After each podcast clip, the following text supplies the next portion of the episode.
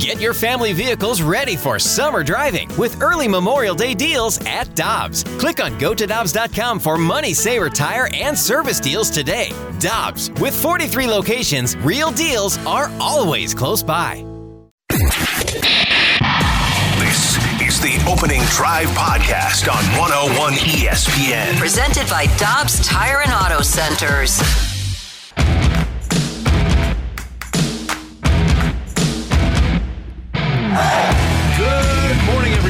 And welcome to the opening drive on 101 ESPN. It is 7 o'clock. Your time check brought to you by Clarkson Jewelers and officially licensed Rolex jeweler. Great to have you with us on a meh, Tuesday. So um, Monday is just kind of come back. Wednesday, obviously, is hump day. Thursday is Friday Eve. Friday is Friday.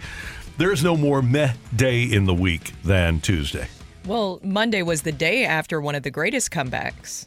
Oh, that's true. Yes. Yeah. So yeah, Mon- Monday was big. That counted. So yeah, Tuesday's just it's always kind of meh for me. It's just there.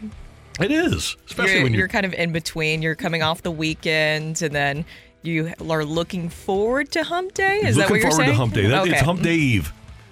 Mondays are, eh, I guess the, you you're right, Randy. Both days are kind of meh for me. Mondays are after a weekend. If you don't get much sleep, Monday should be five miserable. thirty Yeah. gets here pretty early. In a hurry, yeah. it's like oh, oh hey, Yeah. gotta go to work. Hey, guess what, Carrie? Replay gets here in a hurry too. It, very- it- clearly it does for Ruh-roh. some others than others. We will talk about that as we go along, especially at 7:15. If you didn't get an opportunity to see or hear the Cardinal game last night, it was it was interesting. Now, the Cardinals did fall by a score of 7 to 4.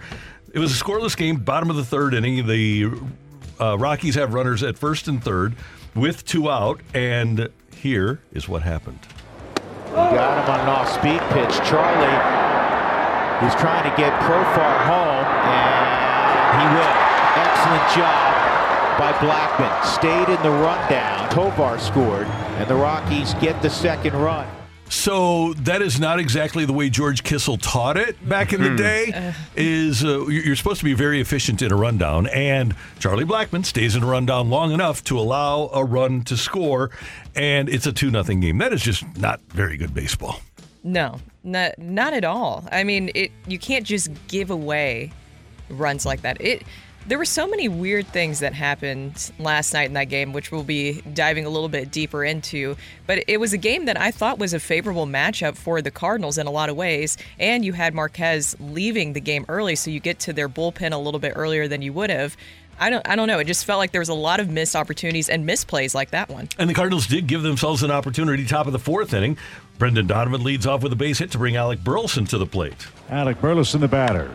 He shoots one into the right center field gap. That's going to get down and roll to the wall. Down and around second. On his way to third. He'll be scored. Burleson around second. He's chugging for three. He'll slide in with a triple.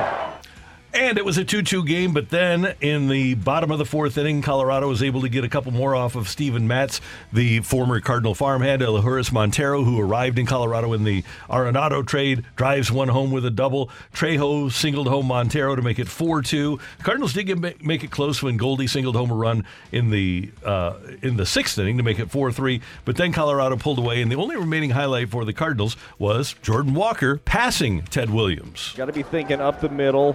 And he did just that. Got the lottery numbers, by the way. Walker has the fifth Cardinal hit and a 10 game hit streak to start his big league career. He has been remarkable. He goes one for four last night, hitting 342. And really, the the highlight of the game for the Cardinals, Steven Matz in Colorado, five and two thirds. And I always couch this because in Colorado, this is actually not bad. Five and two thirds. He allowed nine runs or nine uh, hits, six runs. He struck out four and walked a couple, and was victimized by that big ballpark in Colorado. Got to be better, but at least he gave his team a chance to be in the game late. Yeah, I, I you know, I am Randy. I'm I'm one of the people that that believe you know both teams are playing in the same ballpark. Yep. So one person is pitching well, which Marquez was pitching pretty well for uh, the Rockies before and he, Marquez, he the best starter in Rockies history. before he went out. uh, I would hope that our starter could do the same thing. Just not not still not enough. Too many hits, too many walks, too many things. You know, too many guys getting on base and coming around and scoring. It was unfortunate that uh, you know Charlie Blackmon did a great job of staying in the rundown long enough for a run to score. That's one run. You're able to tie the game up, but there are are, are things in that in that game that you just look and say, okay, if things go a little bit differently, maybe we get a chance to win that game or put ourselves in position. But it all starts with the starting pitching. You the the number of hits it has to come down. I, I understand the ballpark that you're playing in. I understand all of that, but you know both teams are playing in the same mm-hmm. environment, so it's not really that much of it of an excuse when when you got one guy performing better than the other guy. Obviously, that team is going to win. Yeah, he Matt should be a lot more effective, and I didn't know exactly what to expect going into this matchup. And I know it's not exactly favorable for pitchers in Colorado in a lot of different ways, but still, he should be more effective than he is this early on. And maybe you know what you do say i guess spring training really didn't count because right. he was fantastic yeah. during spring training and this is a pretty significant drop off because he's getting hit around a bit I didn't think that they hit the ball that hard. Didn't hit the ball no. out of the ballpark. I, I, didn't. I didn't sense that he was just getting ripped.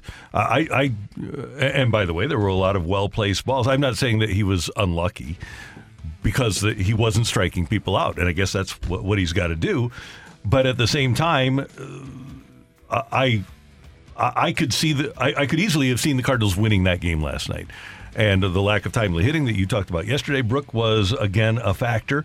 And the fact that they just don't get to a lot of balls, and, and one of the problems that you have, and you when you have to play Brendan Donovan at first and you're playing Gorman at second, your defense isn't going to be as good. I just I think that when this team is put together right, and I don't know if it ever will be because I don't know if fundamentally they're prepared to do that but I think physically they have the skill set to be fine. I think that was their first error of the season, right? Mm-hmm. With the one that uh, Gorman booted, and it was a it was a I wouldn't say a tough play, but it was a play that he had to go, you know, across second base to go get it. Um, the issue for me, Randy, is I'm looking at three starters, three starting pitchers this season: Matz, Mikolas, Woodford. They have given up 51 hits. They are 0 for mm-hmm. 5 in their starts. They have given up 22 earned runs. You will not win baseball games if you're giving up 51 hits and giving up 22 earned runs. And I'm it's prepared. not going to happen. I, I, can jettison uh, uh, Jake Woodford. He, he he can be gone. What are you going to do about Mikolas, Mikolas. and Matz. They just they just, they just gave Mikolas an, extension, and Matz is the other yeah. guy that's signed through next year. What you, gotta stop, you gotta stop putting you gotta stop putting balls on other other people's so backs. Maybe the you thing to do is something else. Go out. with uh, the the Blues approach here and just tear it down. No, and, Randy, it's 10 games into the season. Well, but still, they are professional athletes and they must play better. They must perform better. Otherwise, it, it's. I told you this. I told you what my coach told me, and my coach loved me, and he said, "I this is a, this is for everyone. We tolerate you until we can replace you." Mm-hmm. And it's early in the season, but that is the philosophy and the mindset of coaches, of upper management they're always looking to replace you. They have a draft every year. As long as I've known, they haven't taken a year off of a draft. There's a draft every year. Mm-hmm. There's free agents every year. They're they are always trying to replace you. So people have to perform better. And right now, the Cardinals pitching staff is not performing particularly well. Other than Montgomery, uh, on the fence a little bit of Flaherty because he's given up too many walks, but Matz, Mikolas, and Woodford have not performed particularly well thus far. No, and as you mentioned, it's relatively early in the season. I, I, can go back two years if if we can go back two years to the Atlanta Braves being six games out. I don't think the Cardinals are six games out yet. They were six games out on June 29th. And at the trade deadline, they were six games out. Then they make a couple of trades, bing, bang, boom, they get hot. 2011 Cardinals were 10 games out in August. The uh, Washington Nationals were 19 and 31 in 2019 and baseball is not a sport now where you can look at a game or two or even a month and say okay that's the definition of that team. Because no team is what it is until we get to August now. The yeah. game has changed dramatically. and I said 22 earned runs between three it's actually 29 yeah. They, they, they, 51 hits between those three 29 earned runs. I, don't know what you what you want from your your your lineup if you're giving up that many hits and you're giving up that many Yes, earned runs. you got to be better. And maybe, uh, uh, again, this is a different staff. Dusty Blake is a different pitching coach than Mike Maddux was. And I don't know what they are, but I'm not ready to, to bury this team either. I, I still think this team has a chance to be pretty good. No, it is early on, but I think we knew going into the season that that was a lot of fans' frustrations, right? Is that you didn't go out and get another starting pitcher. And I think we know this is not an elite starting rotation. I wouldn't put them in that elite category. Is there chances, or have we seen possibly spurts in spring training where, okay, maybe they have some really good stuff, but this is not an elite starting rotation. And even though this is a very small sample size, what we're saying, mm-hmm. you do have those fair questions of what are we doing here and how can you fix this? Because you can't fix this because there is no who are you going to replace? How are you going to move guys around? You really can't. That's the situation you're in right now. And yes, Adam Wainwright will return. He'll take Woodford's spot. We know that. But other than that, this is your starting rotation moving forward. Guys just have Yep. to perform better. And they were not getting a Verlander. They were not getting a Rodon. They were not getting uh, front of the rotation guy. If they were going to get a starter, they were going to get a sixth starter rather than a front of the rotation guy. The Cardinals will not pay a starting pitcher $40 million a year. That's just not going to happen. No. Well, I mean, I, I I understand it to a degree because that person is only playing every five days. So that's a, a large chunk of your salary cap that you're, I mean, not your salary cap, but that's a large part of your money that you're allocating to one person. Uh, but at the end of the day, you got to find people that are good enough to perform. And I'm not saying that Matz and, and Woodford or, or Mikolas aren't good enough. I'm saying they're not performing well enough at this moment. And that has to change. Yes, it does. And by the way, one of the other uh, top top of the road. Here, we can just take a look here. Carlos Rodon hasn't pitched yet. Jacob Degrom has a 5.55 5.59 ERA for the Rangers, so he'd fit right in here. And Verlander hasn't pitched yet. So the the three front of the rotation guys that ha- were signed as free agents during the offseason have not exactly been guys that would have helped the Cardinals in 2023 to this point. No, it's like you're just looking for any sort of reliable arm right now from that starting rotation because, to your point, Carrie, you really are kind of setting the table, right? Kind of the same thing with like a leadoff hitter. Your starting pitcher is setting the table for everybody else. And we saw, especially early on, I mean, they were not doing their part. They already put it. They're already putting you in a hole that the hitters have to find a way to get out of. And we know that the hitters are really talented with this Cardinals lineup, one through nine. But at the same time, it, what that's that has to be a tough position to come into, knowing that you're constantly game by game having to dig yourselves out of a hole. Fortunately, the Cardinals get another opportunity today. 7:40 tonight. Miles Mikolas goes against Kyle Freeland of Colorado, and of course, you can see that game on Bally Sports. Coming up, maybe some questions about the Cardinal coaching staff and manager after last night. That's next on 101 ESPN.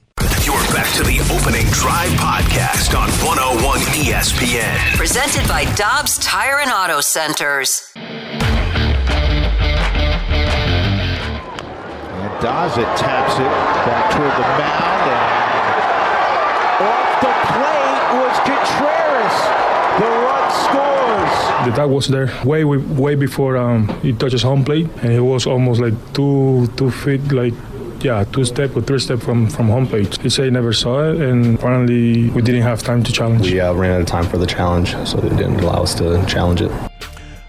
So you heard the base hit that scored the seventh run for the Colorado Rockies last night on a base hit by Daza.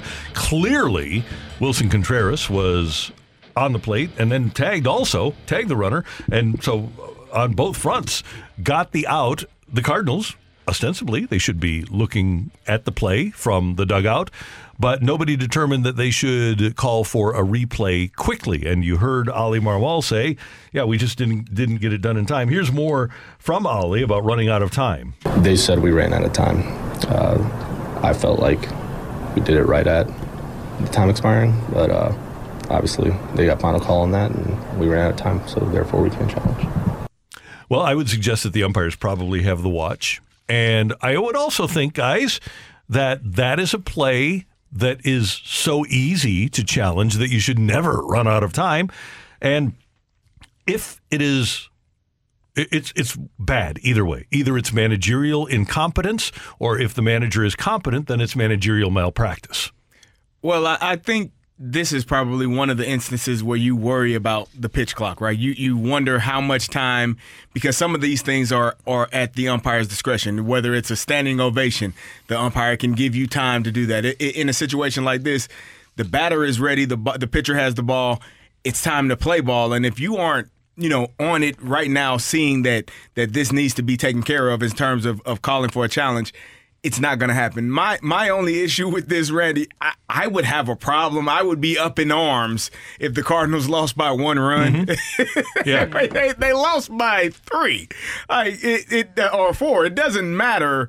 I mean, it matters, but does it really matter? I, I mean, that, I think that's probably my. Uh, my takeaway way from the whole thing. They lost by three runs. It's not that big of a deal had it been a, a one run game in that moment and that was the one run that, that cost them the game, then you could be up in arms, but they still lost by three runs. So if you make it six to four, it's not that drastic of a different of a difference. I'm going to tell you, it is a, it is a pretty big deal because if you don't understand the rules as a manager, then that's a problem. It also calls into question what's going on with the umpiring crew last night. This was just a missed call in many different ways, and honestly, at first, Bally didn't even address it either. And so it was kind of confusing in many different ways. But you, I saw, and I put this on my Twitter account as well. Somebody had retweeted the retweeted the um, Rockies. I guess they had kind of a video of it that was happening, and you could actually see. You were like, no, he tagged him. 100%. And then you start to wonder so, what was the miscommunication here? Willson Contreras, should he have made it a little bit more clear to Ollie? Why did Ollie not challenge it in time? Because he did say, I did try to challenge. They said it wasn't in time. You know, going into the season, that they're going to be a stickler for rules, right? And that is one rule that did change. And I tweeted out an article The Athletic had uh, about it last night about one of these rule changes about how much quicker it is now for managers to challenge plays and, and calls. They they had the entire spring training. Now we can, if we so desire, we can put this all on the Cardinals video staff and on Oli Marmol. But another part of the new replay rule in 2023 is that umpires have the discretion; they can make the decision to review anything after the sixth inning With as blatant as that call was, it seems like one of the four umpires should have seen it and they should have called for a review. If they weren't going to give it to the Cardinals because of time, all you have to do is look at the scoreboard and they could have reviewed it too. So my, my I guess my question would be is did they have all of the views to see that specific angle, to see the angle that, that you posted that we saw where obviously Contreras was tagging him and whether or not his foot was on the on the plate matter it didn't matter that's one thing. Do I have all of the angles? Are those angles the first angles that I see? If that's not the first thing I see, then it's going to take me a little bit more time to decide to make that decision. And I get it. It's late in the game. Maybe you just say, okay, go ahead and challenge it regardless because it looks close enough to challenge. But it, I, I just, I just, for me, the fact that it, it, it was a, a run that made it three runs as opposed to a, a three run win as opposed to a two run win, I don't think that's that big of a deal because there were other things that took place in that game that could have put them closer to winning it. Um, but again, I need to know if there were all of the, the angles available to see that challenge. He was clearly out.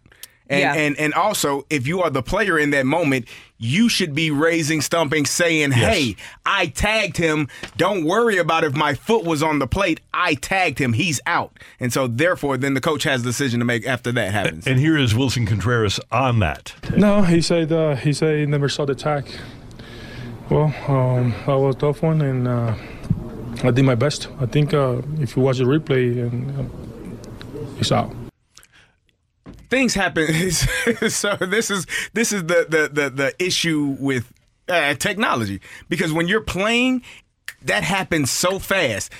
Willson Contreras might not even realize that his glove hit him because he's so focused on having his foot on the plate, trying to make sure that he's out. He tagged him, and if he'd have known that, I hey, Ollie, I tagged him. Don't worry about that part. Challenge the fact that he was tagged and he should be out.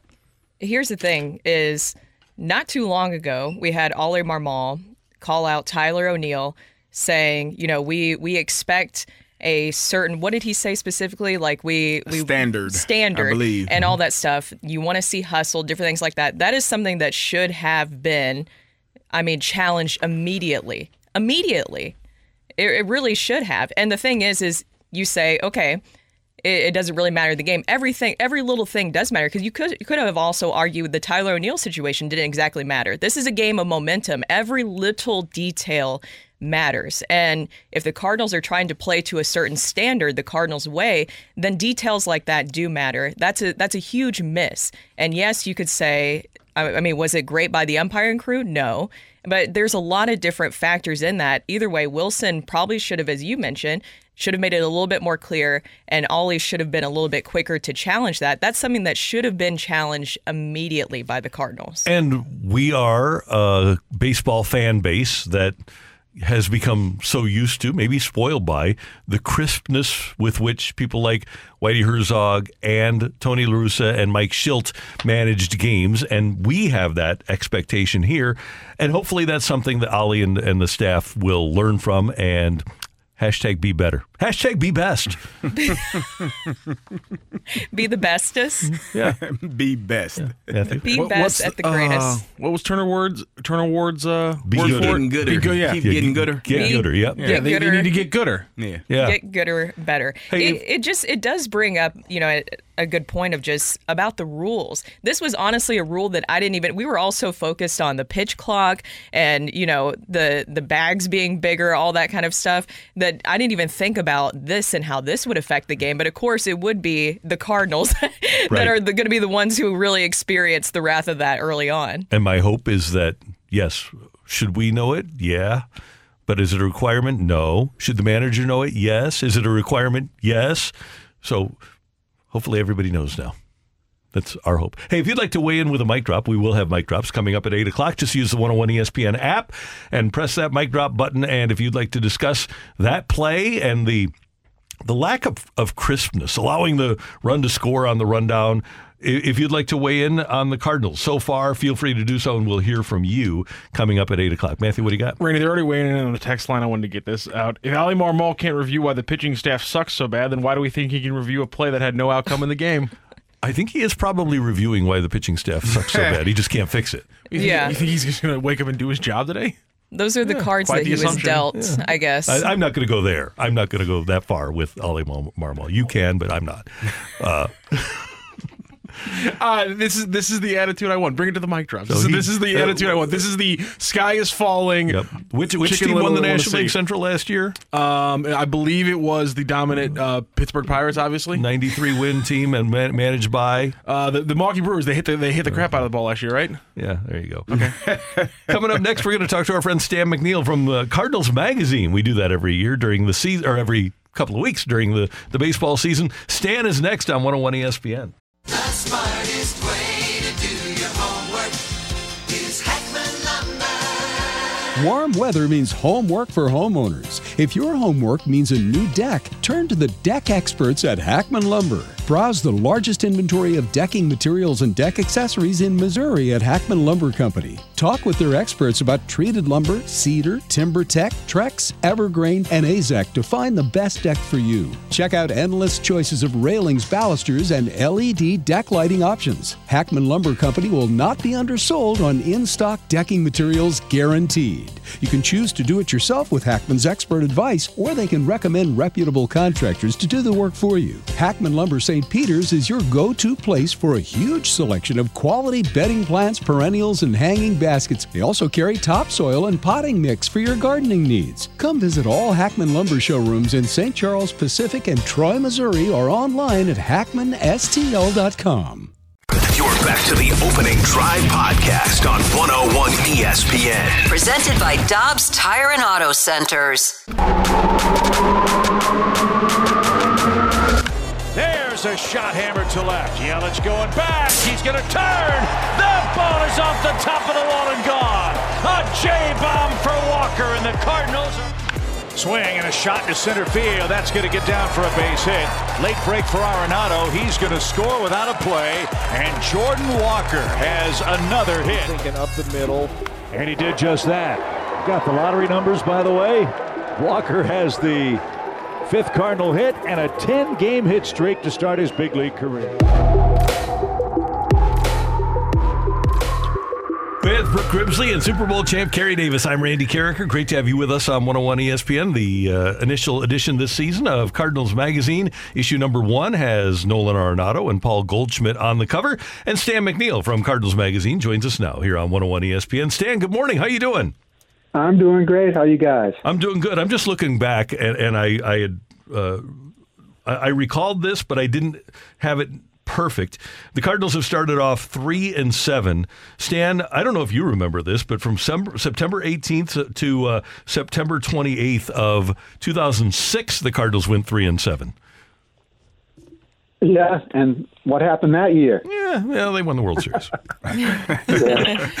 no, my my son is a huge, huge fan, and uh, he likes to text me during the games, and uh, sometimes I can just feel the anger through right through the text line, you know. And uh, the other he, the other day, I, I had to say, you know, they haven't even played ten percent of the season yet. You know, you might need to kind of calm down, or and then and text me back. Yeah, it's probably a little early to to be caring this much, but uh, but it just shows Cardinal fans, you know.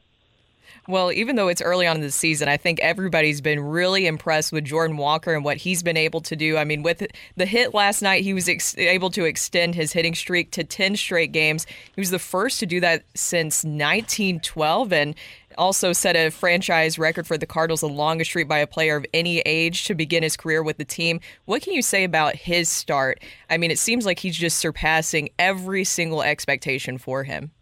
No, you- you're, you're right. You know, to me, I would say the the one thing about it, he's off to a ten game hitting streak.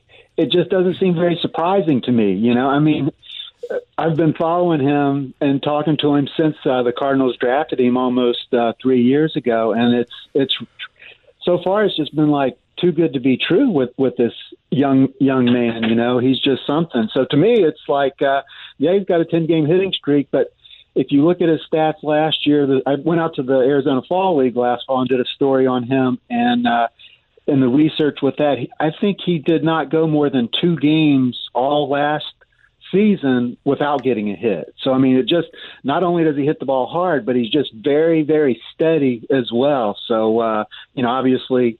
Double A is not the major league, so that uh, that stat might not hold up this year. But it, to me, it just showed you know, and last year in the Texas League, I, he did not face a pitcher younger than him all season.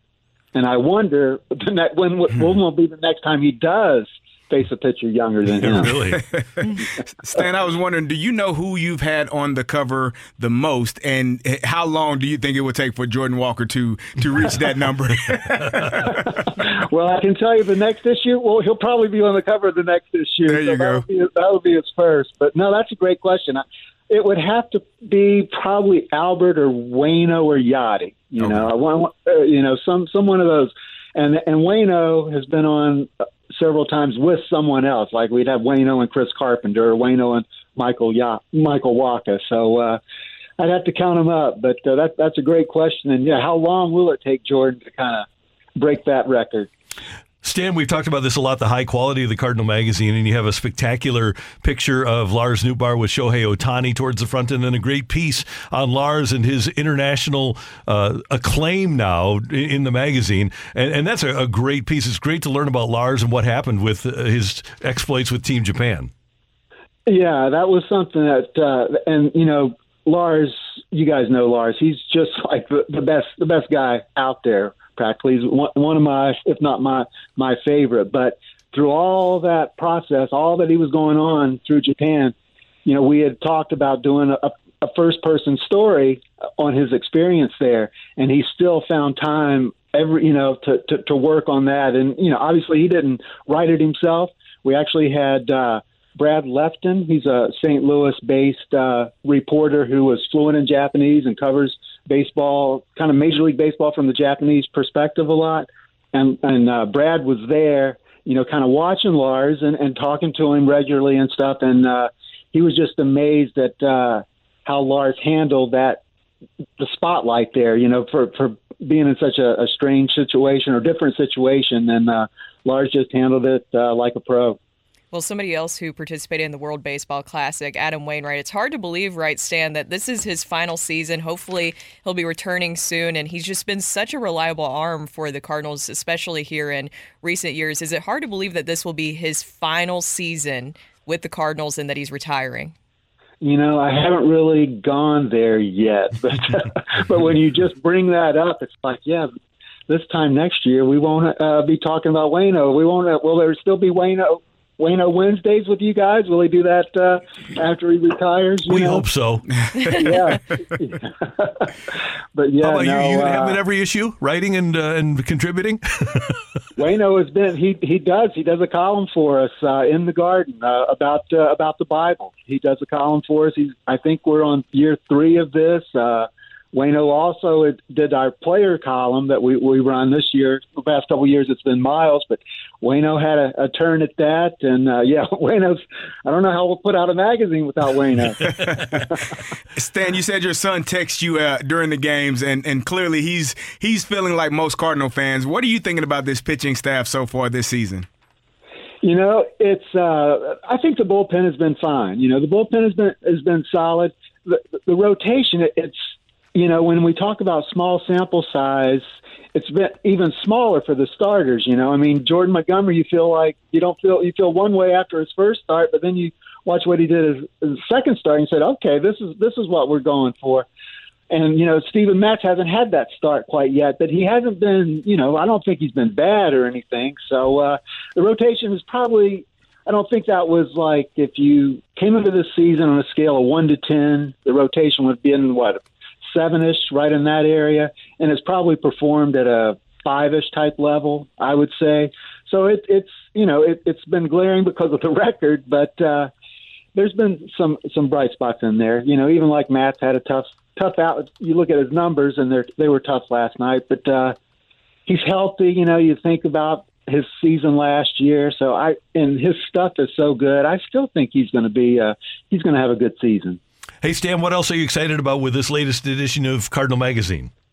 Uh, we got uh, one thing we're doing this year is we're catching up with the 2013 Cardinals. You know, this being 10 years from that pennant season. So we started off with uh, Joe Kelly. Talked to Joe Kelly, and did you know that Joe has a book out about baseball? I did not. Joe Kelly has written a book, and uh, so we talked about that a little bit. And, and one of the fascinating things in the book is there's just it's basically a, a transcription of a telephone interview Joe did with Rob Manfred of all people. You know, because Joe's had a little few few run-ins with the commissioner's office in the past few years over some of his his antics uh, in Boston and in L.A. But uh, last spring, after during spring training, Manfred went around to all the clubs and met with selected people from each team. And when he met with the White Sox, Joe was part of that group. And Joe said he went into that meeting, he was just ready to grill Manfred. You know, like, what, you know, what do you want you to do this and this? And uh, but he left. You know, after and they talked for an hour, and he left with a you know like wow this guy he does like baseball you know he's he's he's out to to help the game so when joe joe wrote had written an op-ed or written a story about don't give up on baseball during the lockout because he had heard so much negativity that was picked up by the la times and then joe said he started hearing from publishers say hey why don't you write a book and so joe said i was planning to write one when i was retired but if I have the offer, why wait? So uh, he went ahead and did it. And uh, during that process, he said he just uh, picked up the phone and called Manfred and say, "Hey, will you be in my book? This is this is what we'll do." And Manfred said, "Yeah." So there's a, a nice uh, chapter in there of Rob Manfred kind of talking about uh, his thoughts on baseball. Great Joe Kelly feature. By the way, great frameable center spread of Nolan Arenado and Paul Goldschmidt. Hey, let me give you one other fun fact about that uh, stretch in September of 2006. Stan and you were there uh, because we were there together. But in that 10 game stretch, the Cardinals had games where they allowed six, six, seven, seven, six, seven, and nine runs in September of 2006, the year they won the World Series.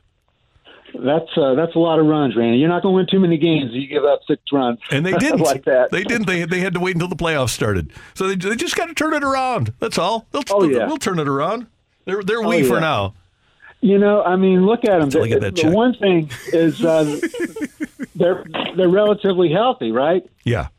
They haven't lost Oneil Cruz for four months, so you know they haven't had uh, they don't have a lot of guys on the on the injury list, and uh, Waino's on the way back. Yeah, so they'll, they'll be all right. Hey, Stan, good to talk to you. Thank you very much. And how can people get the magazine? The best way is probably to go online, or go. Uh, actually, the best way is to get it at the ballpark when you're at a game. But uh, you can go online to cardinals.com/magazine, and uh, there's some good specials right now. You can get yourself uh, with a subscription. You can get a a Goldie uh, Nado T-shirt. So Beautiful. Thank you, sir. Thanks for your time. We'll talk to you soon.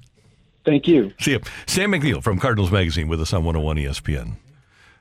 I am just sunshine lollipops. You really are, I'm, Randy. a, I'm an You optimist. came in here. I, I am an optimist. You came in today with, with, with energy. Yeah. I don't know what energy you, you got, but you got energy. It's propel energy. It's propel energy. You're Propel you through the day. It's, here's the thing. Every team is essentially going to win 60 and lose 60, and it's what you do with the other 40 that really matter. And I don't, we haven't gotten to that point yet where you worry about the other 40 because last night wasn't a game they were going to win anyway. Okay. Well, So- I, if you pitch a little bit better, you could. Yeah, just it's it's a warm weather team. It's a warm weather team. So what they'll do is kick butt, and you guys will be so happy in June, July, and August. I'm looking forward to it. Yeah, I'm ready. You'll have a lot of fun. I remember Mike Shildt saying that quite a bit. It's like we're a second half team. It's a weird thing. I don't know how they do it or why they do it, but they are big picture, and they've whether it was TLR, and this is I think it's a Mo thing and a Dewitt thing. Whether it was Tony or Mike or Mike or Oli, this thing is set up to rock and roll in primarily August and September. And they always do. So until they don't do it, you got to give them the benefit of the doubt. And maybe this is the year that they only win 58 games and wind up with the first pick in the draft. Oh, wow. Know. I don't. Don't don't say that. You're sunshine and lollipops this morning. I'm just saying that there's people out there that want him to win 58 games, tear it down. I, I suggested that earlier. They Trade are. Goldie and Arenado. They are. Get rid of Walker. Well, no, Yeah. Walker can be your centerpiece because he's only 20. but get rid of Goldie, Arenado, Edman, Oh, man. Wainwright, Mikolas, Matz. Ah, yeah. You know what this team has is too many future Hall of Famers. let's see if let's see if we can catch up to the Pirates. Let- in the standings, let's Yeah. actually see if we can catch up to the Pirates. Coming up, get your text into the Air Comfort Service text line 314 399 9646. That's 314 399 Yo ho! We've got Take It or Leave It coming your way on 101 ESPN. You're back to the opening drive podcast on 101 ESPN. Presented by Dobbs Tire and Auto Centers.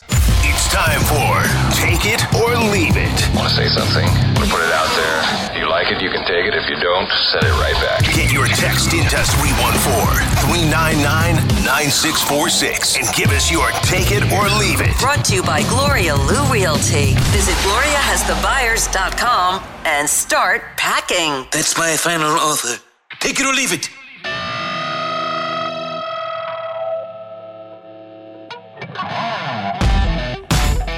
Grimsley, Kerry Davis, Matthew Rocchio, Randy Karraker. Time for Take It or Leave It on 101 ESPN. The Arizona Cardinals kids have the third pick in the NFL draft. And Adam Schefter reported yesterday that at least six teams have checked in with the Cardinals about trading up to number three. The Cardinals already have a quarterback in Kyler Murray, but Will Anderson, the defensive end from Alabama, is going to be there at number three. Take it or leave it, unless it's Indianapolis trading up for a quarterback. The Cardinals should not trade the pick. I'll I'll take it because if it's anyone else, you don't know what they're going up for, and and I think Arizona um, is looking at at the uh, defender from from Alabama, Will Anderson. Will Anderson. Um, so I think that that's who they want. They would just be swapping with Indianapolis, so you know Indy is probably going after a quarterback. Um, yeah. Anybody else? Eh, you're going to move further back in the draft. You, you you can you could really fall out of favor with the guys you're trying to draft. And I know Philly has two picks there at like 10 and 31, but I wouldn't, or 10 and 30. But I, I would rather have the third pick than the 10th and 30th picks. Yes, definitely. So, Randy, I don't know, Brooke, I don't know if you all saw this. Antonio Brown tweeted the other day that, you know, being an owner is vastly different than being a player. He did not see or understand all of the things that went into being an owner and, and being a, how important it was to be a good teammate when you're an owner. He was just seeing it from a player's perspective. Take it or leave it. It's a little too little, too little, too late. I'll take that. Yeah, you probably should have learned that a little bit earlier. I a while ago. Yeah, like six or seven years ago, maybe eight. Yeah. That's good he's coming around though. You know, Better it's- late than never. Exactly. Exactly. So you have to applaud him for Is he still rapping? Is that is that what he's doing He's now? doing rap videos in his home with one of his friends is the background dancer. Last time I saw on Instagram. Oh. Oh, that's good. It's interesting. It's, Okay. it- it- it's, Good it's one way to go about it, I guess. Um, I don't know. uh, take it or leave it, especially with that situation last night. I get that you want to have a lot of these rule changes to speed up the game of baseball, all that kind of stuff, but the importance should always be getting the calls right. There should be not a time limit, I believe, on the replays, or if there is, maybe a tad bit longer. It went from what, 30 seconds to 20 seconds, essentially? Yeah, I, I'll take that. I'll take that. I, I feel it, yeah. it. They should want to get it. The biggest thing, and I think that's what fans will always want, is getting it right. Just get it right. I, I agree with that. Uh, one other quick one. After Odell Beckham Jr. signed with the Ravens on Sunday, he and Lamar Jackson were out at a club together in Miami. Take it or leave it. The Ravens have things figured out. Uh, I'm gonna leave it. I think Lamar has things figured out. Eh, I think Lamar. Here's eh, Randy. Now, hey, here's the thing you can think about, or that I've thought about on the way in. Odell signs a one-year deal. Lamar says, "Okay, I'll I'll, I'll play one year." Me and o, me and Odell gonna go crazy. We're gonna have the season of all seasons, potentially work to get another MVP, and now pay me or I'm out of here for sure. Well, and and you can make he can, he can get up to forty five million dollars for this one year. But if you're the. Ravens and you get the season of all seasons, then you're willing to pay for it, rather than the guy missing the last half of the season. well, eh, you could have it locked in now. But if he doesn't, he- he'll be un, he'll be an unrestricted free agent. I don't think they can tag him twice. No, yeah, twice in a row. The, only twice. Like Kirk Cousins was tagged twice. he was in a row. tagged twice. Yeah. I, I would I would if I were Lamar, I would sign a deal, a one year deal, and say, hey, this is my you're not tagging me again. We'll put that in the contract.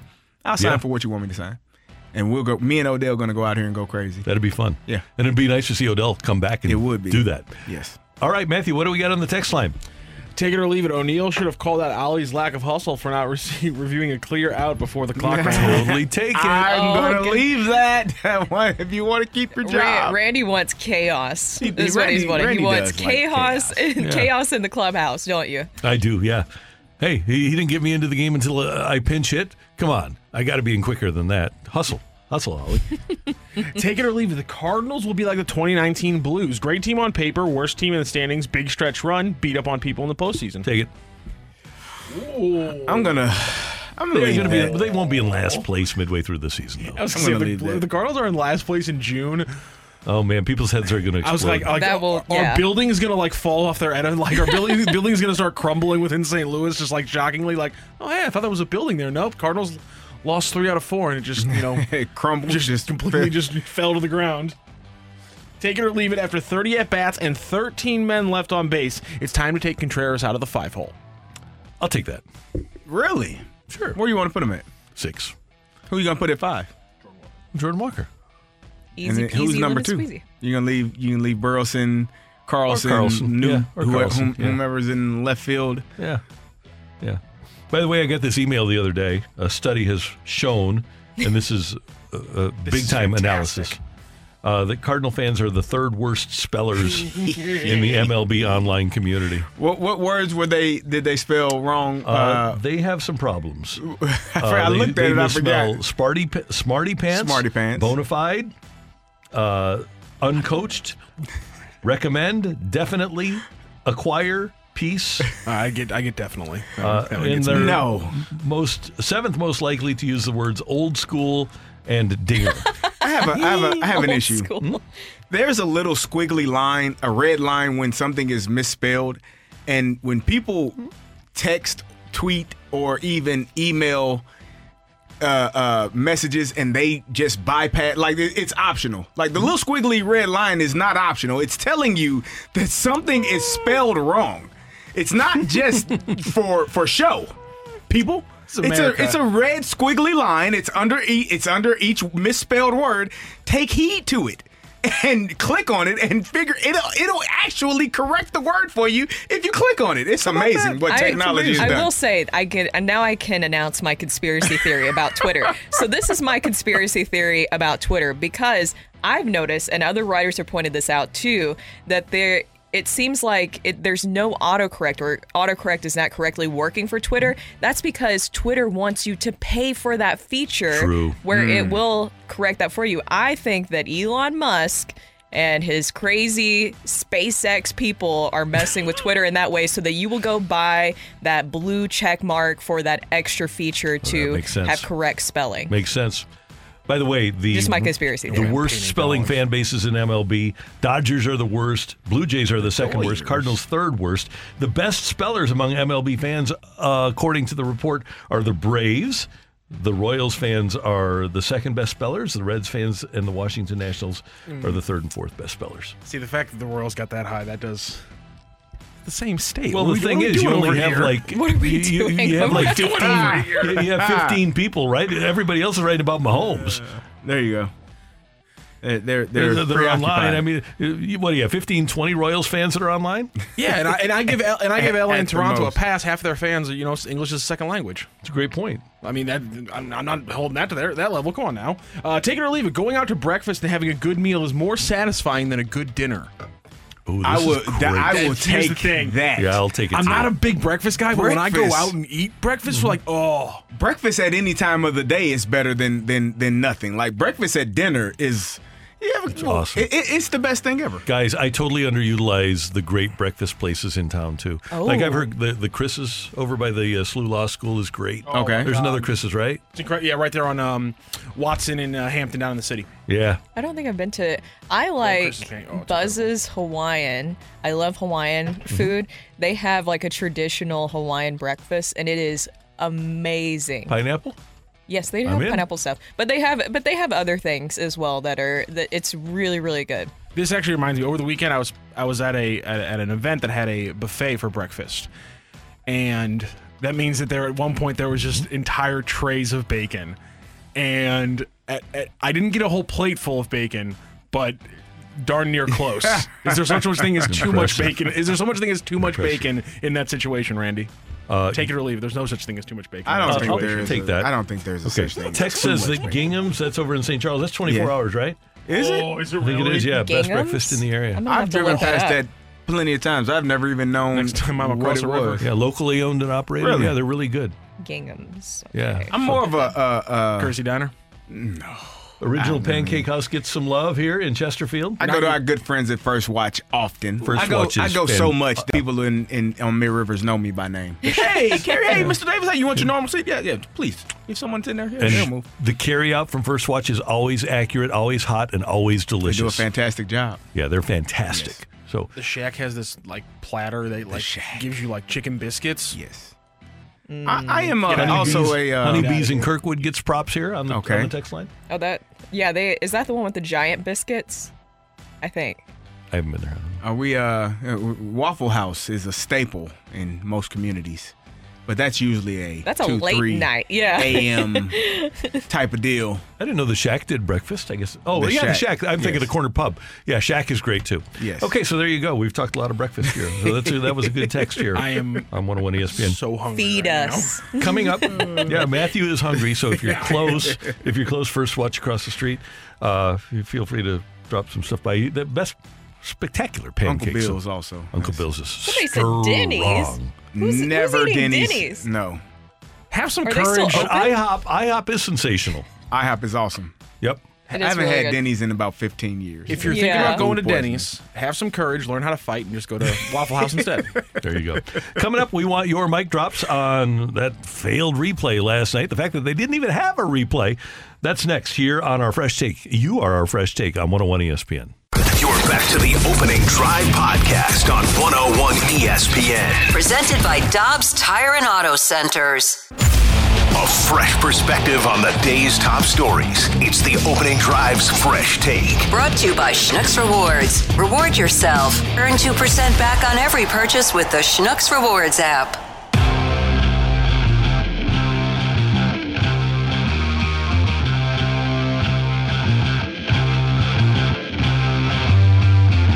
We've already changed the rules of baseball by shortening the games and altering the rules for people, aka fans with short attention spans, who are constantly in the mindset of win, win, win, win, win. We're impatient. Well, that's what you get now. Oh yeah, there there is definitely a desire to have people, younger people, who almost by definition have shorter attention spans, become part of baseball, and that's fine. That that's part of what you need to do now to attract youngsters. By the way, did you guys see last night the Rays game? And they are ten and zero. Are they eleven and zero on the season? Ten and zero, I believe. Yeah, they uh, their game lasted. Let me get it for you. I believe it was two oh six, a one nothing game against the Red Sox. Oh my gosh. Red Sox don't play two oh six games. Yeah, time of game two oh six, two minutes and six, two hours and six minutes. That's so fast. Yeah, that's amazing. But here's the thing. I have no problem with there being a, a more compressed time to call for a replay. 15 seconds should be plenty. I think. Now, 30 seconds was the rule before. I don't know if Oli was aware of that, but 15 seconds, we all saw it on TV, right? And if mm-hmm. you're seeing it from the dugout, you should see it from the dugout. You should be able to call for it right away. And if your catcher calls for it right away, give your catcher the benefit of the doubt. Well, and that's where you kind of wonder. And I saw somebody text us in, you know, if it was Yadi, would he have done a better job of making it a little bit clear? And these are two people who are still kind of figuring each other out, right? I mean, Willson Contreras said that he knew that he tagged the guy. It, I would think that you would bring a little bit more attention to it, but it does kind of beg that question of is this a rule that maybe needs to be modified, or is this an instance of you should have challenged quicker? You should have kind of hustled, I guess I should say, hustled a little Mhm. bit quicker to challenge that. I, I'm fine with the the alacrity of the sport, and I'm fine with them them baseball requiring teams to to work faster and not lollygag because you know what happens if you do lollygag, that makes you by definition a lollygagger. Oh no. And you don't want to be that. So this is the this is the new time restrictions and on the replay review. Once the manager alerts the umpire to a potential challenge, the And he has to umpire lift his hand to will initiate hmm. yes, will have to lift up his hand. The umpire will initiate a 15 second timer. The manager must then decide whether to challenge the call on the field before that timer reaches zero. And Oli said that he thought he did it in enough time and that it, he was like, what, a second off? hmm And the umpire has the watch. Well, I mean, if you don't get the, I mean, uh, it's there's timers in in pretty much all sports. If you don't make the time, if you get a shot off with 0.0 seconds left, you're not gonna it's not gonna count. So, uh, I mean, do I think it could have gone differently? Yes, I think that, but I also think that Willson Contreras could have been more adamant in saying, "Hey, I tagged him. Let's challenge this. We don't need. I don't need you to to to go through all of the video. Trust me on this one." And I think that. I, it reminds me of Draymond Green. When Dre says challenge this play, Steve Kerr generally mm-hmm. says, "Okay, I trust you in this situation. Mm-hmm. It's either you're either correct or it's close enough to we need to challenge it. I don't necessarily need to, to look at the video." All of that comes with relationships and knowing one another and trusting one another. And I'm sure if this situation arises again later in the season, you'll have that challenge taken care of much quicker. Kerry, that's the key because that run made it seven to three, wound up being a seven four game, and you said it earlier. Because it was a seven four game, it really wasn't a big deal. The most salient point here is that hopefully this was a learning experience for Oli and Willson and the entire Cardinal dugout. Well, and the thing is that I think that kind of makes this feel a little bit more heightened is the timing of everything, right? Because you have that Tyler O- O'Neill mm-hmm. situation that happened not too long ago. Obviously, we're we're barely into the season, and so then once you have that situation happen with O'Neill where it was grabbing national headlines, then you're under a harsher microscope, right? The team, the manager, everybody involved. And so every little detail seems like it, it matters even more because of that whole situation and how it blew up. I also I wrote you guys this morning a beautiful poem. Yes, Oh. and we need to hear it. A beautiful did not poem. hear this. Okay. At first, I said haiku, and I forgot that haiku is only three lines. So I, I'm I Is haven't five, written seven- haiku. Is, is haiku five seven five? Is that right? Is it five seven? I don't know. Ah. yeah, five. Either way, I haven't done one of those since elementary school. So bear with me here. Okay. Bird is not the word. Time is the word for the Cardinals early into the season.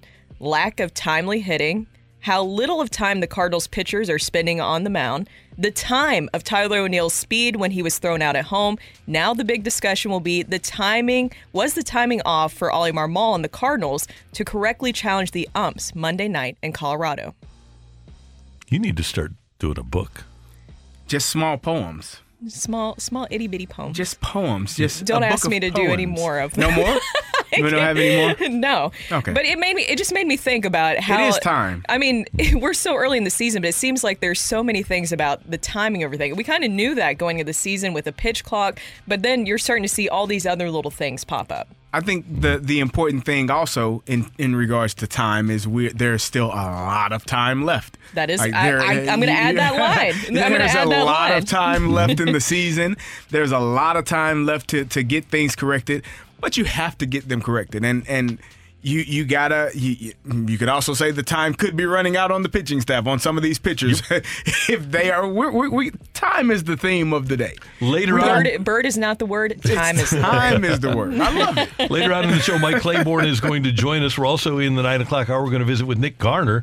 He is the collective CEO for Mizzou as they try to get ahead of everybody in terms of NIL. The Blues only have two games left. Not much time left for our Blues. And Darren Pang is going to join us coming up next to talk about uh, a little post mortem for your St. Louis Blues. Next on 101 ESPN.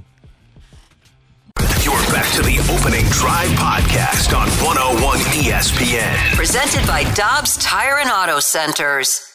We are talking everything St. Louis Blues as we head into the Blues booth. Presented by Boardwalk Hardwood Floors, a proud partner of your St. Louis Blues. Find your perfect new floor at our four convenient locations and online at boardwalkhardwood.com.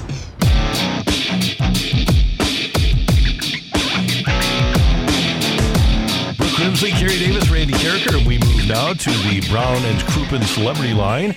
And our friend Darren Pang is standing by. Only two games left for your St. Louis Blues this season, and Panger will be busy come playoff time. Time, Panger, good morning. How you doing?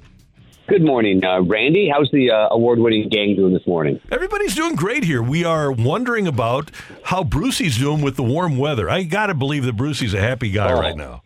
Happy, happy little camper. Um, you know, finally going out there, not shivering like you read about. Um, knows too that the uh, that the that the uh, the season's you know coming close to an end, and he's going to be going to his little little uh, humble abode uh, in Michigan soon. He can run around and, and go in the water and pretend like he's a he's a dog fisherman. Uh, yeah, so I think he's all excited about that, and I, you know what, I think I'm excited about that as well. The weather's getting great. Uh, should be hitting uh, Meadowbrook Country Club on Friday afternoon when I finish uh, this game tomorrow night in Calgary and and get a break before the playoffs start. Okay, I was going to ask you about the golf because that's a that's a big thing if we're missing the playoffs. But you are going to be doing playoff hockey too.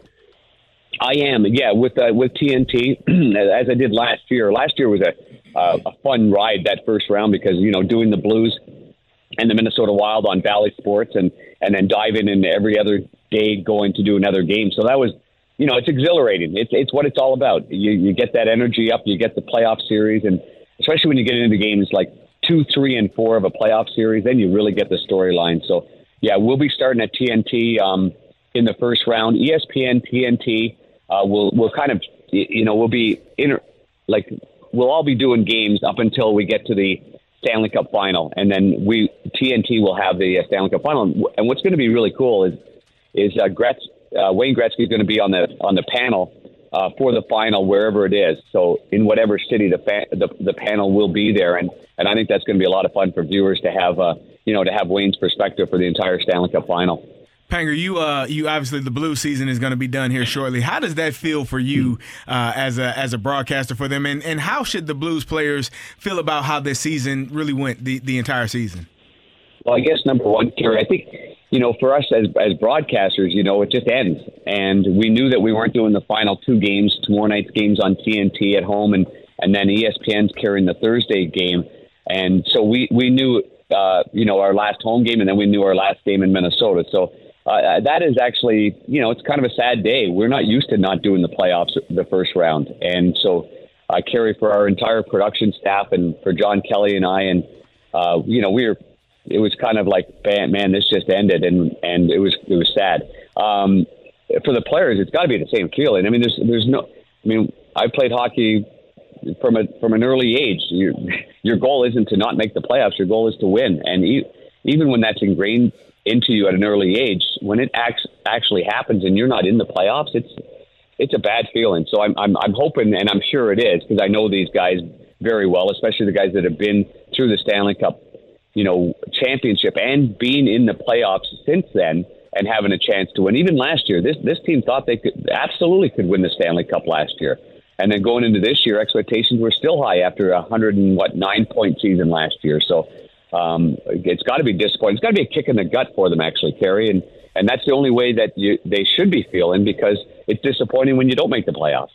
Well, Panger, just kind of piggybacking off of that, you know, you do have a close relationship with the players and the coaching staff as well. What have you heard from them about, you know, how they're feeling looking ahead to next season? And you think it's kind of changed recently, especially with them playing pretty well down the stretch? Yeah, it's it's hard to tell, Brooke. Uh, you know, like the one thing is, are we? You know, do you get fooled by the end of the year when there's no pressure on you? Um, is this the team we're going to see starting out next year?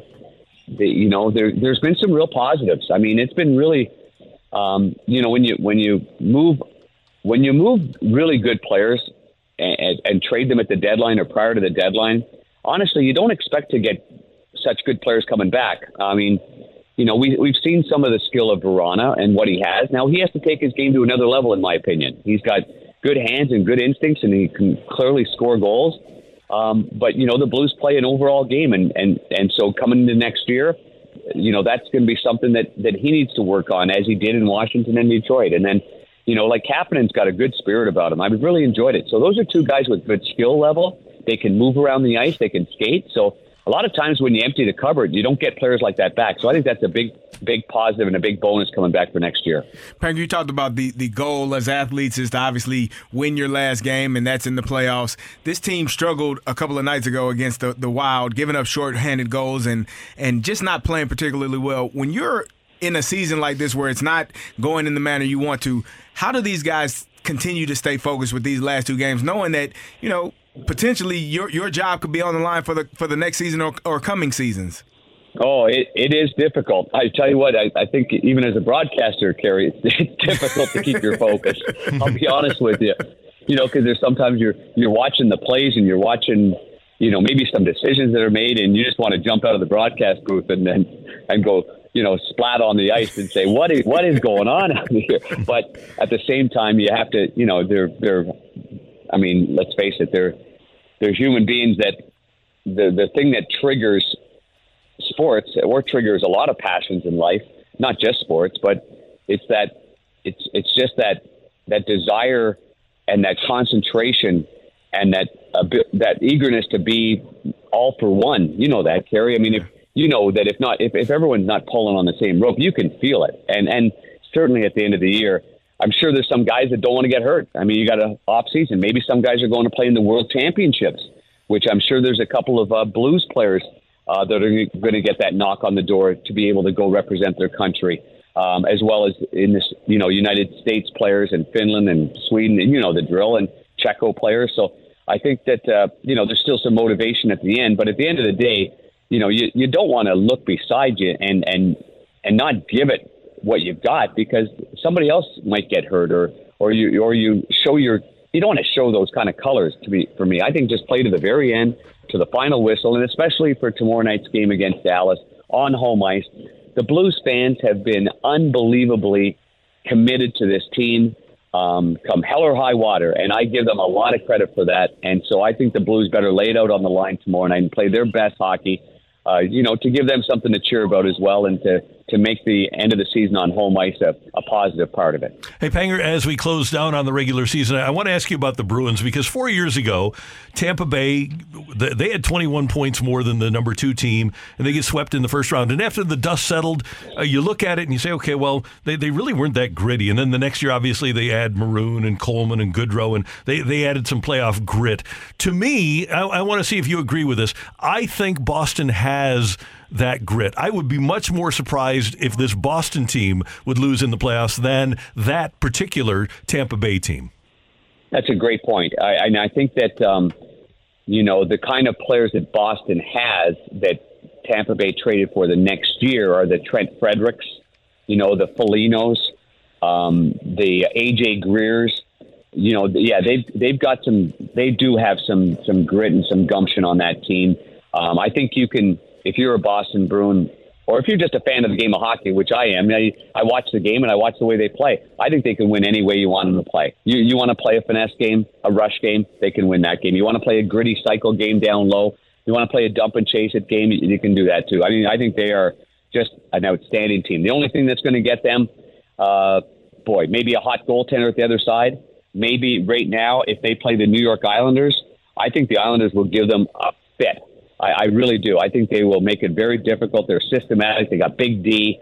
Um, they don't give you very much, and they frustrate the heck out of you. So, uh, but but other than that, I, I think the Boston Bruins are just a, an excellent team. I'd be I'd be disappointed if they didn't get to the conference final, and I know they would too because they've really laid it on the line. And Jimmy Montgomery, he deserves a lot of credit, but I think it's a well-oiled machine even before Jimmy Montgomery, to be honest with you. And it starts with Patrice Bergeron. He's just one of the great leaders that's ever played the game. Well, Panger, there was a video I was watching that the Blues put out. I think it was yesterday or the day before, and you kind of just flexed on everybody because the the video was asking every player like who's the most famous person you have in your contacts on your phone, and you just casually FaceTime Charles Barkley. well, you know, I think the players were probably being humble. They probably, you know, I'm sure Brayden Schenn's got a load of uh, of uh, top echelon people outside the game of hockey in his phone. But uh, I thought that was a lot of fun when um, when Chris Pinkert asked me uh, if I if I wouldn't mind calling somebody. And I'm uh, honest to goodness, I was thinking of a, a lot of different people and. Most of my friends are hockey people. They're they're Hall of Fame hockey players or others that are players. And then I'm thinking, man, it was Masters weekend. I, I uh, Freddie Couples and I do keep in touch, and I'm thinking if I could just get Freddie Couples, and I'm thinking he's just finishing his round at Augusta at the Masters. I don't think he's going to pick up the phone. And then I'm thinking Charles Barkley. Who doesn't love Charles Barkley? And sure enough, doesn't he pick up? He's just finishing getting on his makeup, and he and and he's he's a king of the FaceTime too. So I loved it. It was very it's very humbling to know that Charles Barkley picks up the phone, but it tells you exactly what kind of guy he is. So I thought that was a great segment by the Blues, and it was a lot of fun for me as well. I I I uh, I, I enjoyed that. I think the Blues have done a great job with their content and keeping things funny and you know and and just relevant uh, during the course of the season. And you can find that at stlblues.com. Panger, have a great stretch run here. We'll be tuned in for your Calgary game tomorrow night, and we will uh, be enjoying your work during the playoffs, and hopefully we'll be able to catch up during the playoffs. Yeah, that sounds great. Thanks a lot, guys, and it's been a really enjoyable uh, season, and I'm glad to be part of it. Thank you. Thank you very much. Darren Pang, Blues analyst with Bally Sports Midwest, joining us as he does every Tuesday here on 101 ESPN. Coming up, we've got a fight. Do we need a fighter, Matthew? Are we good? We're good in the fighter department. So we've got a fighter, and that means we have a fight coming up. We, oh, we need a fighter. Okay, so th- that's what we have to do then. Get a fighter. Uh, that would mean that you need to text in the word fight to 314 399 9646. 314 399 Yo ho! If you'd like to fight me, just text in the word fight, and maybe Matthew will pick you today here on 101 ESPN. You're back to the opening drive podcast on 101 ESPN. Presented by Dobbs Tire and Auto Centers. Welcome to the fight. Corner, average Joe Listener. And in the blue corner, the undisputed king of morning drive. Please welcome Randy Karraker.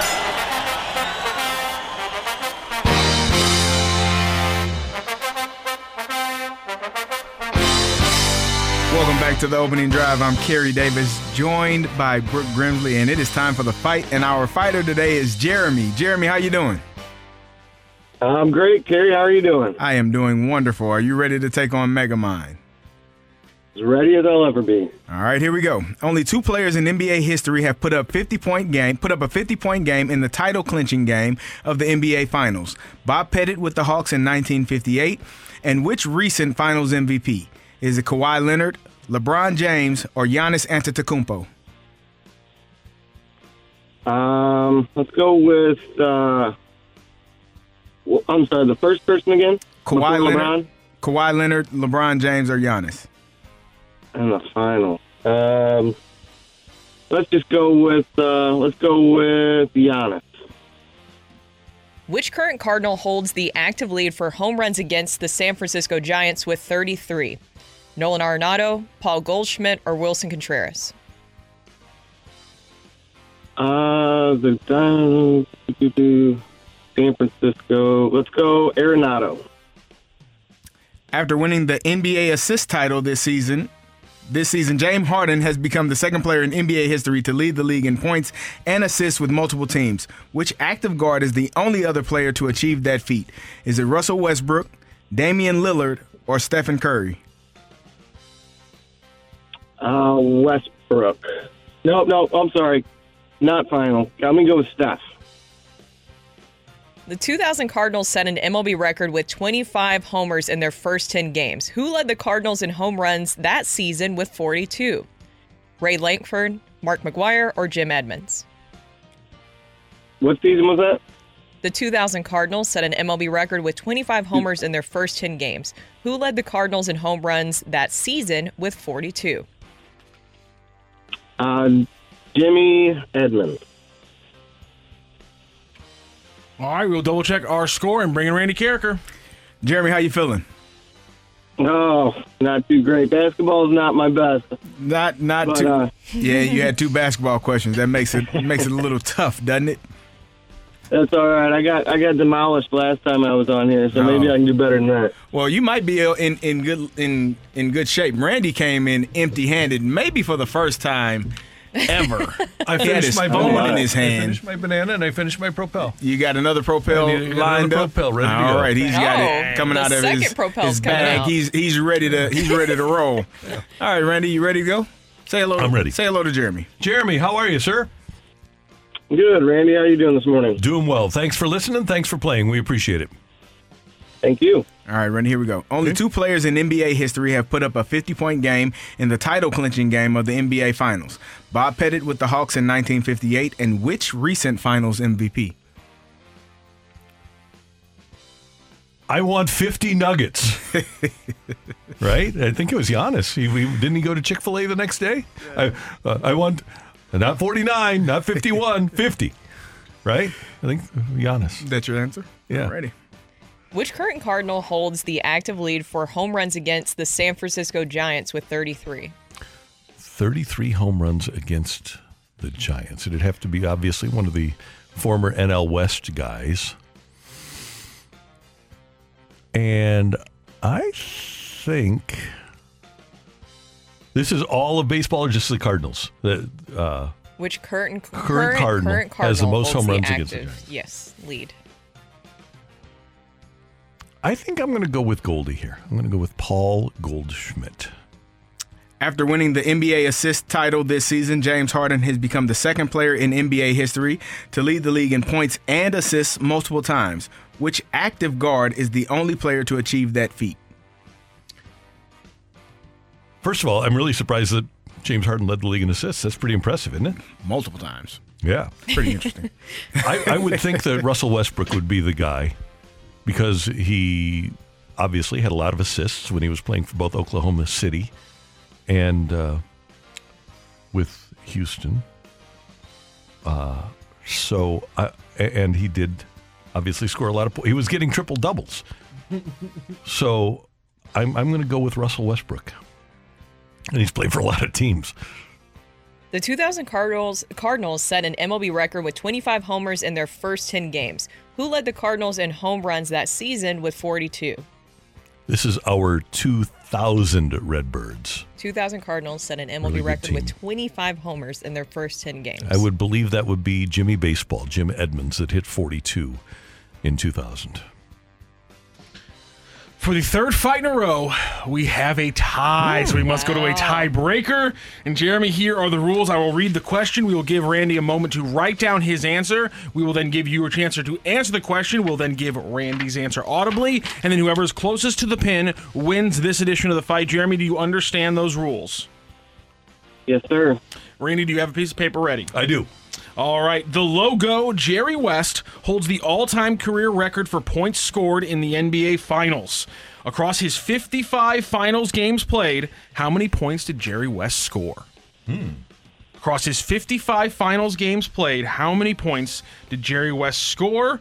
It's the all-time record for a career in the finals. Randy Karraker, please write down your answer. Hold on here, 11. I'll go. Uh, hold on. I'm bad at math, as you know. No, it's understandable. 55 games, right? 55 games, sir. Yes. Okay. Okay. Okay, Randy Karraker has his guess. Jeremy, what is your guess, sir? I'm going to say 1475. Wow, that is a close guess. Randy Karraker, your guess is 1328. And that means that we do in fact have a winner in today's fight. Ring that bell. The winner and new champion of the fight, Average Joe Listener. The fight is presented by Golf Discount of St. Louis. With the most experienced club fitters in town. Why shop anywhere else? And there it is, Jeremy. Congratulations. A 3 3 tie into a tiebreaker. And the win there. Jerry West, by the way, he scored 1,679 points, 30.5 per game. Jeremy, you were about 140 closer than Randy was. So, congratulations. You win this instance of the fight.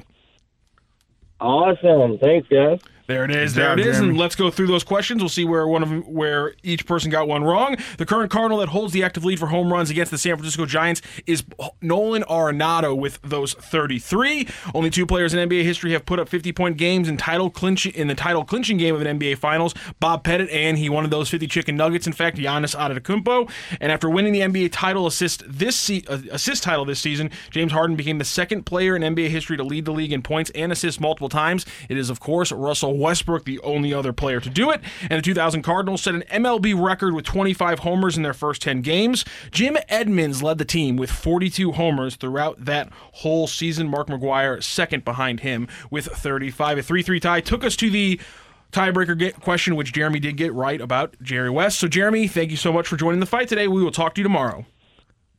Awesome. Thanks. You guys have a great day. You too. Thank you. That's Jeremy on 101 ESPN. Coming up, our rush hour reset. We'll get some of your mic drops about the Cardinals' loss last night and the, the problem with the replay. That's next on 101 ESPN. You're back to the opening drive podcast on 101 ESPN. Presented by Dobbs Tire and Auto Centers. It's time to recap the biggest sports stories of the day on the opening drive with a rush hour reset. Brought to you by Clubhouse Turf, your exclusive partner of Celebrity Greens. We're redefining private golf.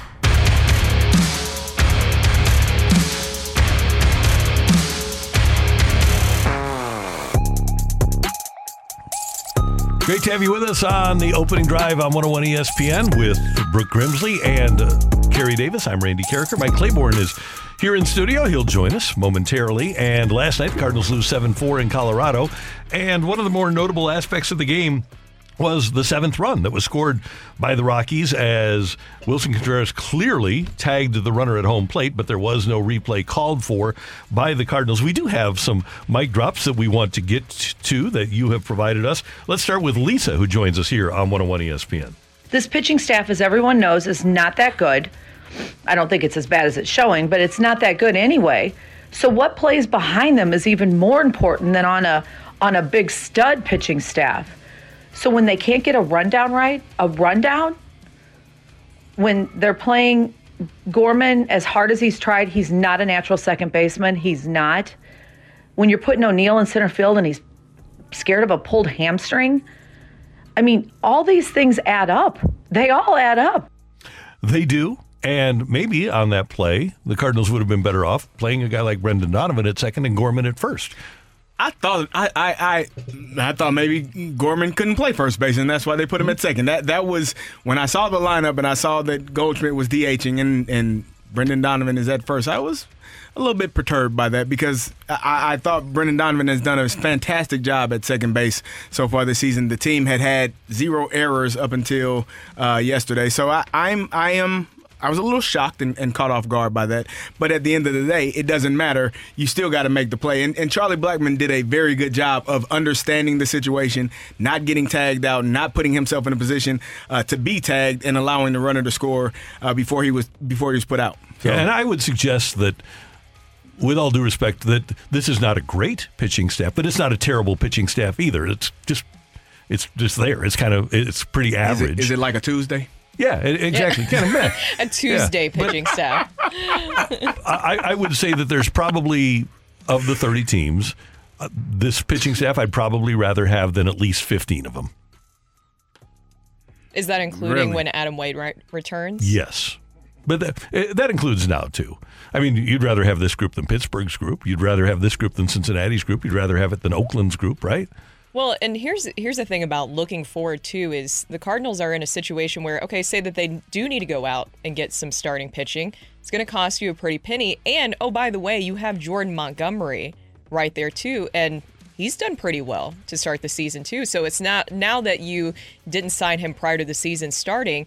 He's going to be looking for some cash too because he is a Yep. Scott Boras client Yep. as well. No doubt. Let's hear another mic drop from John, who joins us on 101 ESPN. I think we have to start off with the fact that Oli Marmol has managed less than 200 games in the majors. And in St. Louis, we've had Red and Whitey and Joe and Tony LaRussa. Oh, by the way, Joe and Whitey and Tony LaRussa were all fired at least once in their career. Um, Marmol is struggling right now with the aspects of being a Major League Baseball manager. Hmm. I, I I don't know about that. I think the job of the Major League Baseball manager has changed Mm-hmm. over the last 15 years the, from what Tony La Russa was. And by the way, here in St. Louis, if, if you look at the Mets with Buck Showalter, if you look at the Guardians with with uh, Tito Francona, if you look at the Braves, those people are all managing games, but they're very good teams. The Dodgers being one of them, the Giants being one of them, where it's a collaboration rather than the manager actually being in charge of the entire on-field situation. And the Cardinals are more of a collaborative unit than having a manager that runs the game by himself. Here's why I, I do not put so much credit into what coaches, managers, what their job is. Uh, Oli didn't pitch any pitches in that first game where Miles Mikolas gave up 10 hits. Oli didn't get up to bat when the Cardinals walked the bases loaded and didn't score a run a couple of days ago in Milwaukee.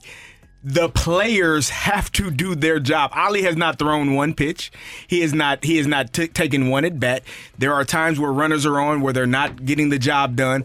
All I can do as a coach is put you in the position to do your job and do it at your best ability. Now, is it his fault that they didn't get the runner out at at uh, Charlie Blackmon out in the rundown? I don't think that that's his fault either. Do you want to complain about the potential tag at home with Willson Contreras and saying he didn't manage to get the uh, the the review done in time? Sure. Don't think six to four is a better score in, in in close to winning than seven to four is. I don't know that you win the game because of that one run. But there are multiple things that take place in a game that fall in the lap of the players. The manager, the coach, just puts you in the position. You, as a player, have to go out and do your job. And I will not blame Oli, for example, for having Donovan at first. And by the way, Donovan's probably a better first baseman and second baseman than Gorman is, and Gorman has more experience at second than he does at first. So that's not a huge issue.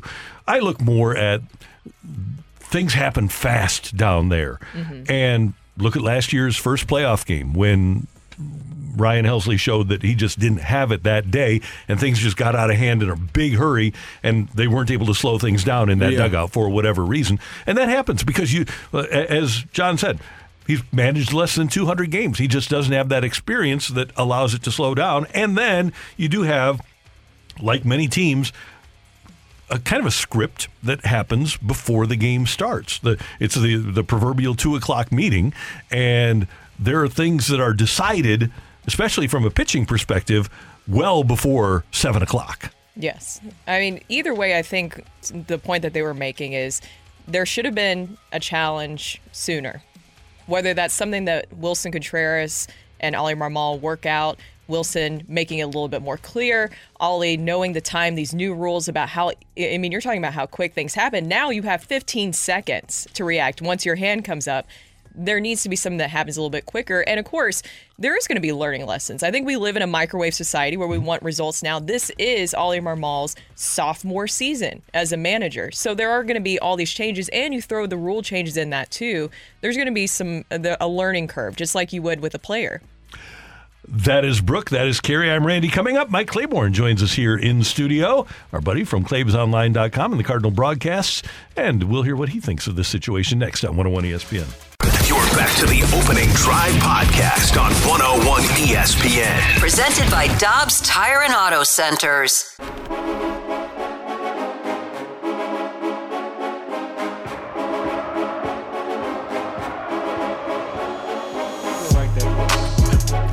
Claiborne joins us as he does every Tuesday, and he is in studio. We always love having our guy in us in studio. Good to see you, man. It's better to be seen than viewed.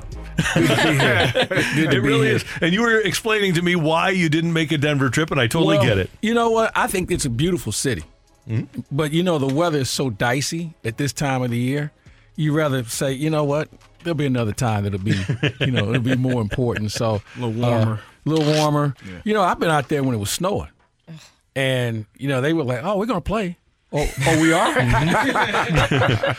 You know something I don't know, but it's a great town. But uh, you know, maybe I'll see him in postseason.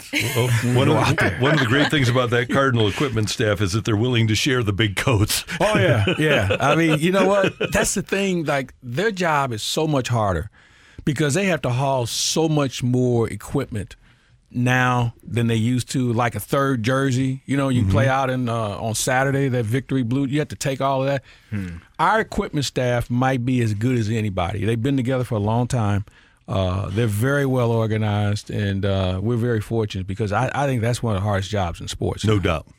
And the best guys, too. The, the, the Cardinals, over the years, have, whether it was Buddy Bates or Rip Butch Rowland, Yatkeman, go Butch back to him, all the yeah. way to Butch, yeah. Whose Buddy. last game, by the way, was the 1982 World Series Game 7. Uh, he, Oh, really? He ended on a championship, yeah. That's right. Yeah. Yeah, and uh, so yeah, they they've just had a great group over the years, and and uh, Mark, Walsh, and his, and his staff Andy now are incredible. Everybody, they, they do a phenomenal job. Yeah. Uh, so what did you think of last night, Michael? Well, it was different. I, guess, I think we can start with that.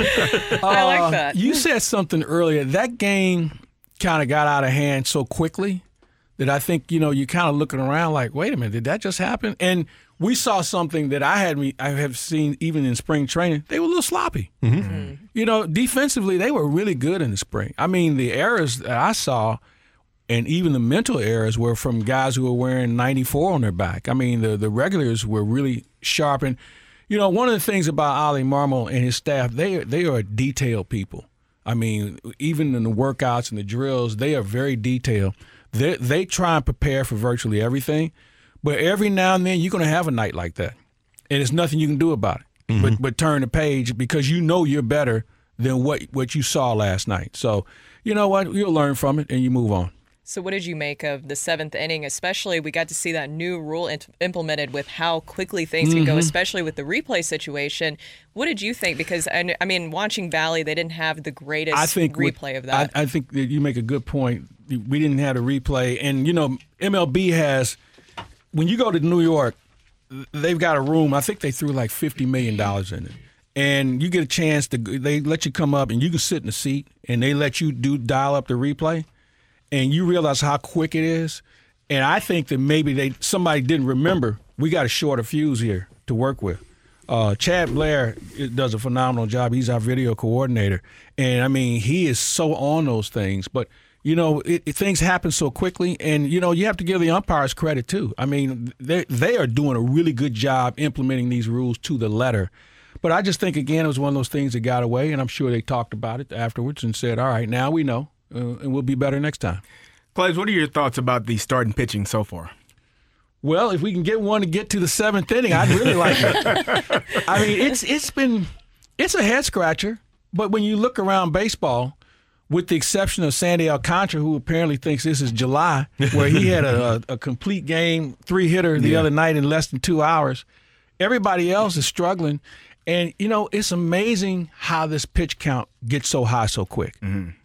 I mean, you had a guy last night who had 92 pitches in less than five innings or less than six innings. I mean, we've seen guys that had 92 pitches and weren't wasn't they weren't even out of breath right. in the eighth inning. I, I don't know where this has come from, other than the fact that guys are good at fouling balls off. You have guys who really want to bear down on the strikeout, and you know when you have a defense like the Cardinals, man, let them hit it. You know, there's a good chance somebody's going to catch it. Now in mm-hmm. that ballpark, that that's a huge Yeah. ballpark, lot of real estate to cover. So you play a little differently defensively. But you know, the the concern is that we burn up a lot of pitches early. You know, we have a lot of 20, 25 pitch innings, and all of a sudden it adds up. But we've got to get some people to the seventh inning. If not, this bullpen will be done by by Mother's Day. And Mike, to your because they- point- they're pitching too much. You remember Joe Coleman? The pitchers would say the only thing he ever he was Joe Torre's pitching coach for Joe's first couple of years here. He'd walk out to the mound. He'd say, "Trust your stuff." And then turn around, and walk back. And, yeah, just, and that was it. Just trust, trust your stuff. That was it. But I, I look at Flaherty, who gets first pitch strikes, gets Mm-hmm. guys one, two, oh, two, and then he doesn't try to bury him in the zone. I agree. and, Um, I, and I think that's not just to him. I think Miles Mikolas has that problem. Well, and I don't know. I know you're trying to get guys out on balls, but I think they're going overboard. I, I agree. I think that we love to see a guy chase a bad pitch. Hey, just throw a strike that he can't hit. You know, I mean that that works also because once you start trying to get him to chase something, and this this chase rate is is a newfangled analytic that everybody is obsessed with. Um, everybody wants to see a guy chase a pitch out of the zone. Hey, listen, throw him one down and away or down and in, and either he's going to foul it off or miss it. And if you can catch a corner, you're going to be all right. and like you said, even if even if you get a little too much of the plate, trust your defense. Exactly. I mean, because remember, if he gets if it catches just enough of the plate and he hits it, he's going to hit it off the end of the bat. It's not going to create damage, and that's the thing you just want to stay away from. You throw a middle in, now you're asking for it. But if you throw it middle uh, middle away, and he's reaching for it, he's going to hit it off the end of the bat, and it's going to probably be a slow roller to somebody on the infield. Yeah. So what what do you think about how you can kind of right this ship with the starting rotation moving forward? Because look, I mean, we this is the big thing. You have your frustrations, but what are you going to do? You can't move guys Yeah. around. This is the starting rotation that you have. This is the card you've been dealt. Yeah. Uh, you know what, Brooke? I think you probably talk about it a little bit more amongst guys and just see. You know, you can watch all the video you want, but I think guys have to have a mindset on what the approach is going to be. You know, do we scale it back where we don't need guys chasing? Let's let's let them put it in play, or do we keep pounding the low part of the strike zone? Now, with that, you better make sure you have an umpire who understands the low part of the strike zone. And, and I think what we've seen, not just with the Cardinals, but with some other pitchers, if they don't get that low strike, and I'll give you a good example Dakota Hudson. He could not get that low strike from umpires, so what did he do? Bring it up. And what happens? He gets hit, or it's a walk. And we see other guys that do that. Uh, and if you have umpires who don't give you that pitch, and like with, with Flaherty, he's got a really tight slider that has real late action on it, and umpires will give up on that pitch, as do hitters. But it's a strike when it's all said and done. But they've given up on it. Oh, that's a ball. And when you don't get that pitch, I always talk about what your plan B is going to be, because if you're not getting that pitch, do you stay with it, or do you try and come up with something that you don't have confidence in? Because the the problem with a lot of pitchers, if you don't have convictions with that pitch you're going to throw, it's probably not going to end well for you. Because if you don't want to throw it, then you just half-ass throw it, then it's going to go a long way. Claibs, you talked about approach, and one person's approach that has been pretty good this year so far is Jordan Walker. What have you seen from this young man, and how much longer do I have to watch him batting in the seventh and eighth hole? I, I'm I'm tired of it already. I'm sick of that already. You want to set the ballpark on Hey, fire? let's right? move Okay. him up, man. you know, it's a good question. I think if you were struggling more in the top of the order, you probably Okay. would give him a look. Because I always thought, I said, man, what a great number two hitter he'd be. Hitting me, hitting in front of Goldschmidt. Yes. Mm, danger in the two hole. There you go. And then if you get a good base runner on ba- on base in front of him, guess what? He's going to see a lot more fastballs. Mm-hmm. For a guy who's hitting breaking balls, unlike anybody I've ever seen at that age, that's what you normally get guys out with. Right. And he's like, "Oh, I can wait for it." Yep. Yeah, I don't have to. I don't. You know, he's so he's so confident, not in an arrogant way. He's so confident that he can catch a fastball that he doesn't even worry about that. You know, most people say, you know, look for the fastball first and then adjust. He's like, oh, I already have that figured out. I'm going to try and work on something down and in or down and away. And, and he's and the fact that he hits line drives. Yes. You know, he's not that guy that has that light tower power where he goes a mile high in the air because he's got that great uppercut swing. He's hitting, he's staying down on the hitting line drives, and that's what's fascinating when you when you watch him play. Kind of the, uh, it, there's no comp here, but in the way the ball travels, like you're talking about it, like Jack Clark. Yeah, yeah, Right? That's a good one. Yeah. That's a good one. Jack Clark was a line drive hitter, uh, but you just don't see it because you know what? I don't think they teach it like that anymore. You know, It's you all launch these- angle, right? Yeah, launch angle, and you know they have a guru for just about everybody now. Every American, there's a hitting instructor for you somewhere. I mean, I've never seen it like this before. And everybody's got a video on YouTube or TikTok, and of course, you have parents who think you know they can they can teach you. I, I'll Yeah. tell you a quick story about a parent. The name, the player should go nameless because he plays. Bill Madlock, you remember Mad Dog? Mm-hmm. Three-time batting champion. The guy struck out one year like 28 times. Mm. I mean, this guy could flat out rake. So he's giving hitting instructions to this guy, right? Good player. His dad is there with him, and every time Mad Dog would tell him, "Well, you know, you want to do this, you want to do it," then his dad would jump in. So Mad Dog had about enough of this, right? So he says to him, he said, "Hey, listen, you know, when this is over, why don't, why don't we figure out a night where we can have dinner in each other's house?" And, and the parent was like, "Well, okay. Any particular reason why?" He said, "Yeah, because I want you to come to my house and see my my, my batting champion trophies, and then we'll come to your house and see how many you have." so, needless to say, that uh. relationship ended. But everybody thinks they can do it. Yes. And unfortunately, they can't. I, I deal with that often. Clark. I- I'm sure you do. I, I, I'm sure have a you lot do. of Yeah. people. Yeah, I told my kids I, I I read a book, Football for Dummies. That's how I got this head coaching job. So you know, now you read it twice. I That's why they made you head there coach. You go. know? Yes, yes. Yeah, I know how it works. Uh-huh. Claibs 2019, April 6th, 7th, and 8th. Dodgers at Colorado. The game times were 352 in the first Oh. game, 319 in the second game, 352 in the third game. Last night, the Cardinals and Rockies play a game that lasts two min- two hours and 16 minutes. Love it. It's unbelievable it. what this pitch clock has done. I think it's the greatest innovation in sports. When you think about rules that have been implemented in different sports, I mean, I, I think the only th- other rule is when they move the hash marks in in football. Mm-hmm, mm-hmm. Because Bob Hayes was killing every cornerback out there. When they had when they let him go out to the wide side of the field, there wasn't a cornerback alive other than Night Train Lane that could have stopped Bob Hayes. So they were like, well, we don't have any other corner. Let's move the hash marks in and mm-hmm. create a balanced field. That's the only other rule I think in sports has had such an impact on the game. Uh, this this pitch clock is the greatest thing ever for me. I love it. I mean, because the games are crisp, everybody's focused, uh, and you got to play. I think the games have been much easier to watch from an efficiency standpoint, where the games aren't sloppy, and you don't even have to be a good team. I mean, you know, even the bad teams look better, and I, I just think it's been great. Uh, I know there's still some that fight it, and they can go in the corner and fight by themselves, as far as I'm concerned, because I think this thing has been great for the game. We have more with Mike Claiborne. As a matter of fact, Mike and Kerry are going to tell us why the Warriors are going to win the NBA championship and more next on 101 ESPN. You're back to the opening drive podcast on 101 ESPN. Presented by Dobbs Tire and Auto Centers.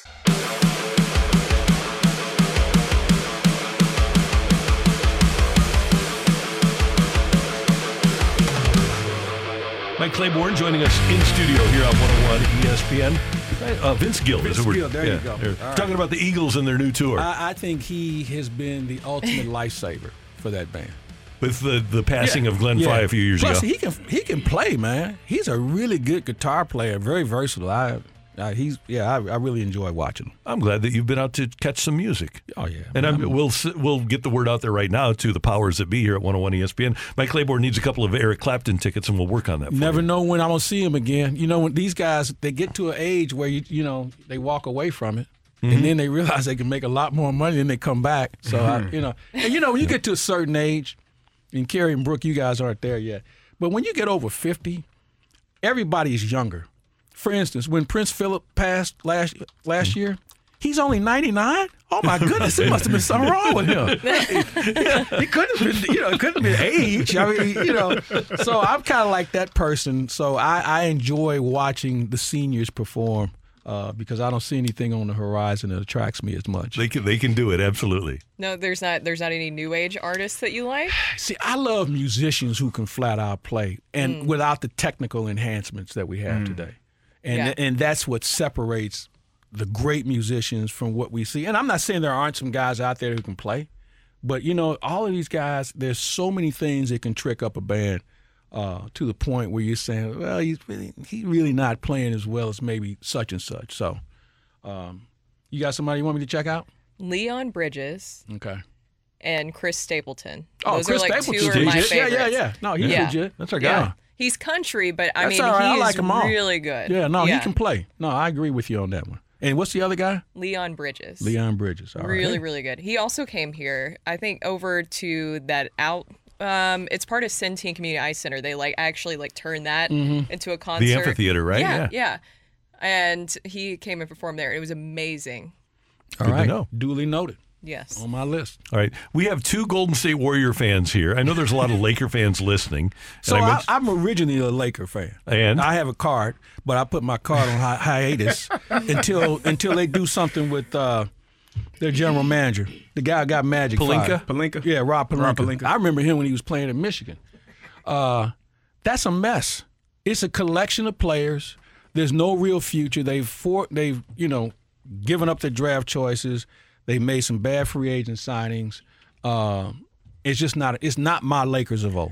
most people I, I got family in LA. I got friends that are are lifelong Laker fans, Mhm. and they can't watch this version. It's hard for me to of watch, the man. Lakers because of what you just said. It's not it's not what they grew up on. No. It's not the the '80s, the '90s, the early 2000 Lakers where you had homegrown talent. You had guys that were drafted Or if there. you made a trade, it was a good one. it was, yeah, it was guys that you really thought were were Lakers, Yeah, and exactly. It's it's much different now. Well, you know what? I, p- part of it is, and I didn't even realize this, and I know that uh, the the HBO doc when doc- the, the HBO miniseries was accurate in that it is a mom and pop operation. Yep, mm-hmm. it's Yeah. not like this big corporate No, situation, they, and Buss that's families probably kept this thing. Yeah. Remember when Jeanie got rid of her brother? Yeah, right. He, let me tell you something. He almost ran that thing off a cliff. Yeah. He, he was a disaster, and she got rid of him, and she came back and. Well, I don't, I don't know. It, it's it's hard for me to to deal with them.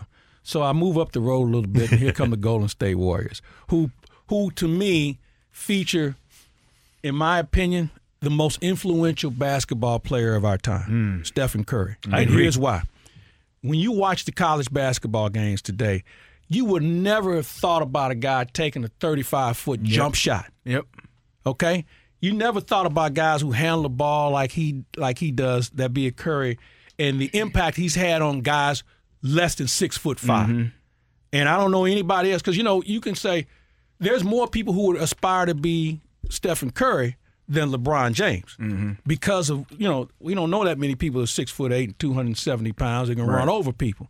But I know a lot of guys that are six foot two, six foot three, six foot four, who have decided I'm going to learn how to shoot a jump Yes. shot. I'm going to learn how to make an entry pass. From a fundamental standpoint, he's had the most impact on the game of basketball at all levels. I think it would be three players that come to mind: Michael Jordan, Yeah. Allen Iverson, which with with how he carried himself and, and really changed. Yeah. They changed the culture of By how way, carrying people it, you dress. talk about dribbling too because he was carrying it. He was palming it virtually every time. and, and Steph Curry. I think those three people Yeah. really have have changed the landscape of basketball as we know it. And and Steph, as you said, one of the greatest players to to play the game and. Potentially has they have, in my opinion, the best track to go and make it to the I Western Conference. Finals Yeah. and potentially to the finals. And by the way, you have a young son, so you watch kids practice, and Uh, that's one thing. it You- drives me crazy. You, but but you, that's the one thing is Is people. that, is that daddy or daddy coach talking That- over that- here? That's, that's Coach Yeah. Davis. I had Okay. to tell my son the difference when we get to practice. I'm Coach Davis. Don't call me Dad. But kids can practice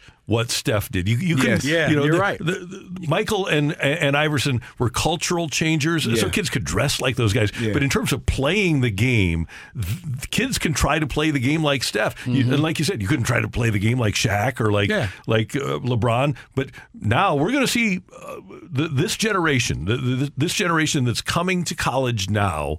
And the one and duns, we're going to see so many thirty-five foot three three tries. Yeah. It's going to be, and they're going to hit them. That's Yeah, the that- difference. that's because you know there was a time when you say no, no, no, great shot. You know, I mean, that- that- now you have coaches that now have they condone it. Who was the guy from uh, in the tournament who said, "Well, we practice that play all the time." Remember when he hit that one just inside the timeline? Uh, um, I, I know he's. I can't. I can't. I Maybe can't. it was think- Kansas State. Yeah, Yeah, Nowell. Yeah, Yeah. He said we practice that all the Yeah, time. yeah. You know, that was a time if you tried that shot in practice, you start running laps. Right, yeah. You just start running. You know, let you think Uh, about why you took that shot. Even if it went in. Yeah, exactly. Yeah. Don't try this at home. Is what Yeah. they used to say. So, Claibs, uh, we got a couple minutes left. I want you, my two partners here are kind of on the ledge, ready to jump. You and I have seen some bad starts. We've seen some bad Oh, finishes. yeah, I was yeah. here. I, I want to give you some stats. You you remember September of 06, but I'll, I, I I love these stats because it just it just brings back good memories. September of 19th to 28th, 2006, the world champion Cardinals. Oh, man. Yeah, they go two and eight. And they had games in that 10 game stretch where they allowed six, six, seven, seven, six, seven, and nine runs. Uh, let me tell you, I remember that. Remember we went to Houston? You just Mhm. got overrun. Yeah. Okay. Thumped. I'm saying to myself, okay, I can start planning a vacation now. yep. And and I learned my lesson because I planned a vacation, and then we get in on the last day. And now I said, well, we got to play San Diego. They got Jake Peavy going. They a pretty good team. yeah, yeah, okay. I, I, I'm I'm a, I'm gonna write it in pencil. Then all of a sudden we beat them, and then we go to New York. Ronnie I'm like, Belliard oh man, makes we a play. Beltran, and he kills us uh, no matter what uniform he's in. And then all of a sudden, you know, he looks at that curveball from Adam Adam Wainwright, and I'm like, you know, I think we're going to the World Series. I think I'm gonna just cancel everything. And I didn't go on vacation until November. It was the best decision. So every year, I got a whole month of October and early November. I just leave open. Smart. Just Just in case. Ju- you, you never know. T- Tony had the greatest line before they played the Mets. He said, "We're dealing with Beltran, who's 11 for 10 against us." this guy, he could, he just murdered the Cardinals, man. It was it was, you know, when you think about Cardinal killers, he stands at the top of the list. There's been some other guys over the years, but for some reason, he just did it in such an elegant manner. It was like, oh Yeah. yes, I'm going to hit a three run home run. Just be so nice about it. What what a fascinating and what a good player, Hall of Fame worthy in my opinion. I So- know he got jammed up on that other stuff, but they put some other guys in that probably did even worse. But just a elegant gentleman when Mm-hmm. he was the Cardinal, and uh, just one of my favorite players. what do we got on Claibs Online right now? Oh, we have Rick Hummel. He came out with a new column on what's up with the Cardinals. You want to check that out? Uh, you know, we got this thing called the two man game with uh, Matt Rocky over here and Bob Ramsey. They'll be getting the NBA season up and running, the postseason. Uh, you know, Joe Roderick and I do our thing every Monday. We lunch with Claves and Joe. And um, we got a few other things we'll try and get slip in during the course of the week. Start talking about the draft a little bit, as if anybody cares in St. Louis about the draft. Um, to we got- Super Bowl. yeah, exactly. so uh, that we, those are some of the things we have, but we do a whole lot of baseball coverage, and the commission now have a podcast on Thursday that will drop as well. Looking forward to it. Thank you, Michael. Great to see everybody. Have a great, uh, and you guys, it's going to be okay. All right, don't We're- worry. we're We're, only holding in on. April. Okay, we'll we'll keep it in park. Wait until June 14th, Flag Day. There you and go. you- if you start to see me sweat, then it's on. Yeah. All right. 51 hits by three starters and 29 earned runs. Kerry, put the numbers in your pocket, bro. Don't worry about it. Stuff it away and keep it there until- listen, I'm till- here. To, I'm here to help. Okay. it'll be okay. All right.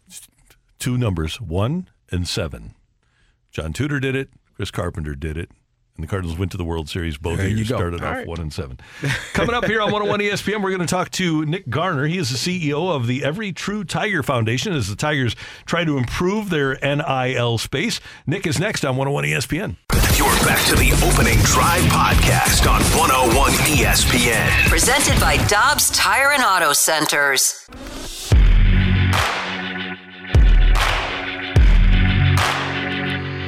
With Brooke Grimsley and Kerry Davis, I'm Randy Karraker. Great to have you with us on the opening drive on 101 ESPN. And we all know the letters in sports now NIL. They stand for name, image, likeness that players are able to benefit from when they are college athletes. And Mizzou is no exception. They're trying to enhance their NIL spot in the, in the pecking order, and Nick Garner from the Every True Tiger Foundation. And you can just go to everytruetiger.org to learn more. Nick Garner is the CEO of Every True Tiger and joins us here in studio. Nick, good to see us. Yeah, ya. thanks for you having doing? me, I- I, guys. know it's good to, for you to see us too. yeah, absolutely. Yeah, great to be here. Appreciate you having me on. Excited, uh, excited to be here this morning. okay, uh, this is there's so much to NIL, but tell us something that we probably don't know about NIL in terms of how it works with a university, whether you're involved with the university, how players get money. What's something that you hear a lot that you say, no, that's wrong? Yeah. Well, I think the probably the biggest misnomer is probably what's actually happening when you talk about dollars and cents going into the pockets of of players around the country. I think that's the part that people read things and they see the big millions of dollars that are going into NIL. I don't think that's the real core to NIL. The real core is really creating opportunities that are just your everyday opportunity to receive compensation for your name, image, and likeness. And I think the numbers are overblown. So, what you probably don't know is the reality of the impact that it can make on a student athlete, not just in the way that you think that it's money that these kids can go buy a BMW or whatever. Those are just the those are the small pieces, not the the real story of what's happening. Nick, you said you've been in college athletics for 20, dealing with college athletes for 20 years. How has NIL changed the landscape of college sports with, with what's going on right now? Well, I mean, as you know, we talked about it a little bit before we came on. Is that it's the the change that can happen in an individual's experience, the college experience Mhm. that they have, right? Mostly, you know, for ever these athletes were on campus, they're working, you know, 40 hours a week in the gym or in the weight room or what, all that work that they're putting in in the classroom, they're keeping their grades up, they're traveling, they're getting tutors, they're doing all these things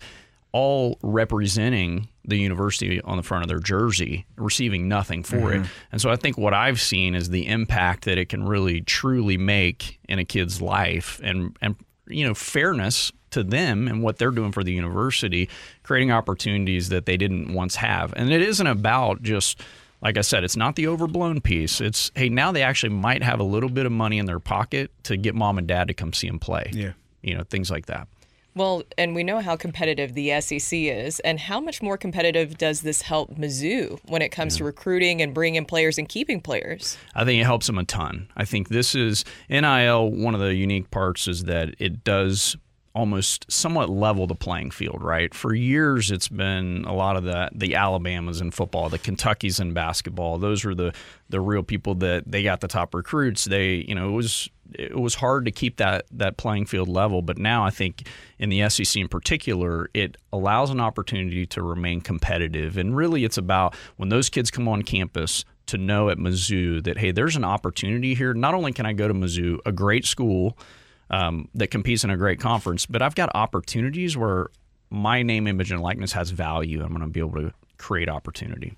Is there any fear with the NIL that these players will become professionals as opposed to being collegiate athletes?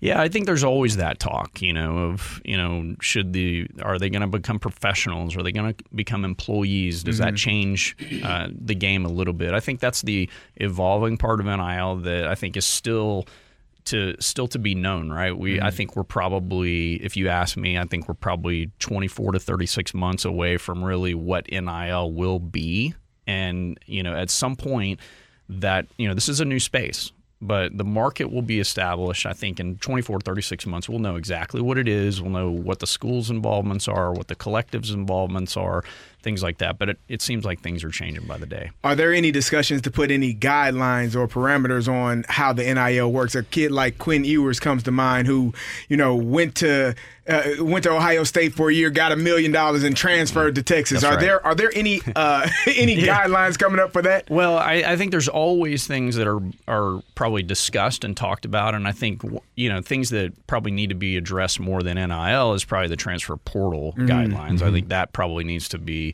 a little bit tighter. But I'll tell you how we do it at Mizzou that I think makes it unique, and what we're trying to do to build it to prevent things like the Quinn Ewers example is, you know, our contracts with players we we do them on a monthly basis. Okay. So that if that happens where a kid, you know, decides that he's going to go into the portal or transfer, that we're no longer obligated to fulfill a, an agreement with them at that point. So I think it keeps us because that's a great example of something Mhm. we had to look out for and say, hey, how can we prevent that from happening? Nick Garner from the Every True Tiger Foundation, and you have a terrific staff of former Mizzou athletes, Lawrence Bowers and and Bud Sasser. And one of the things that you mentioned to me as we walked through the door here is that an individual or a business can make the choice to make a real impact on a, uh, an athletic program at the University of Missouri. That's right. Yeah, I think this is something that's really unique, Randy. That you know wasn't the case in, ever before. Any donations that are made to the schools, they typically will go uh, to capital campaigns. They're going to buildings that are going up. They're going to facility upgrades, things like that. They're going to general scholarship funds. This is really an opportunity where businesses, individuals, they can contribute and be a part of the collective or Every True Tiger Foundation or our you know business side, Every True Tiger brands, and they can actually select a program that they want to make an impact in. So you could go through and say you could be a, a women's golf fan and say, "Hey, I I want to make an impact there on some of the student athletes that are in the women's golf program." And you can select that program, and your contribution goes directly to that program. Does it go? Can that can that company design uh, decide who in particular which player they want it actually to go to, as opposed to the entire basketball team? Can they pick one player off that team and say, "I want the money to go to this person"? If you go the corporate side, so if you if if the business says absolutely, I want to go with Sky Slode, who's a women's golfer at Mizzou, and I want her to represent my brand, Mhm. absolutely. If it's more of an individual basis, the closest you can get really is to go to the program, Okay. and just you know encourage, hey, this donation, we want this to go to women's golf, or we want this to go to gymnastics or volleyball, or whatever the case, on an individual donation basis. Okay. But corporately, you can go all the way down to the student athlete. Gotcha. I know that this is obviously early on, but you mentioned some stories that have already come out of this. Is there a great story that just really sticks out to you that has helped with NIL and Mizzou and a player? Yeah, I mean, I think well, there's a lot of stories that happen often uh, around Mizzou, but you know, it's interesting. I, I think the the truth is is that our coaches do a great job of communicating that hey, you come to play for the school first, right? You Mhm. represent the name on your jersey first, and we don't really talk about NIL opportunities with kids until they're on campus. You know, Missouri law that's really the way it's written is that they need to have their letter of intent signed and be enrolled on campus, and so we have that. But a lot of the kids, and we just had uh, a couple basketball players in, in our office last week, and we were having a conversation about what does the upcoming year look like. They just finished, and so we were talking through, and you know, one of them stood up, and, and I, I just said, "Hey, how does that sound to you?" Like what we're looking at for 23 on the NIL opportunities that we think we can create. And he stood up and he said, "You know what?" He said, "I came here to play basketball." And that's what's most important to me. I'm just grateful for anything. That's cool. And and it was really neat to hear that because it wasn't necessarily uh, he didn't have to say that. You know, he could have said, "Well, you know, I think I'm worth this or I think I'm worth that," and I think that's what you hear on the stories that I reference. Um, but I think the our coaches do a great job of of you know keeping the culture and the programs the way it should be. Nick, how is fundraising going, and how can an individual or a business that's listening now and is invested emotionally in the University of Missouri, how can they get involved? Yeah, I think fundraising is going great. I think we're right now. Uh, you can visit everytruetiger.org. You can find out everything you need to know about NIL. You can, you know, take a deeper look into some of this conversation.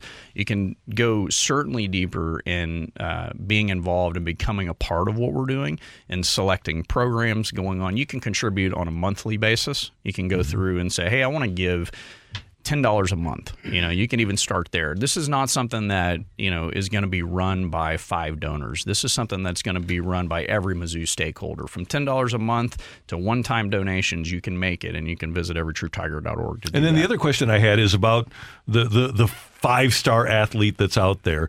Obviously, you'd prefer that athletes go through the collective, but there are going to be situations where a booster or somebody that's invested is going to have a- an athlete that's going to take advantage of NIL opportunities that aren't within the collective, right? That's how, right. how do you feel about that? Is that okay? We feel great about it. We we would encourage. We we don't want it to be an exclusive route to us.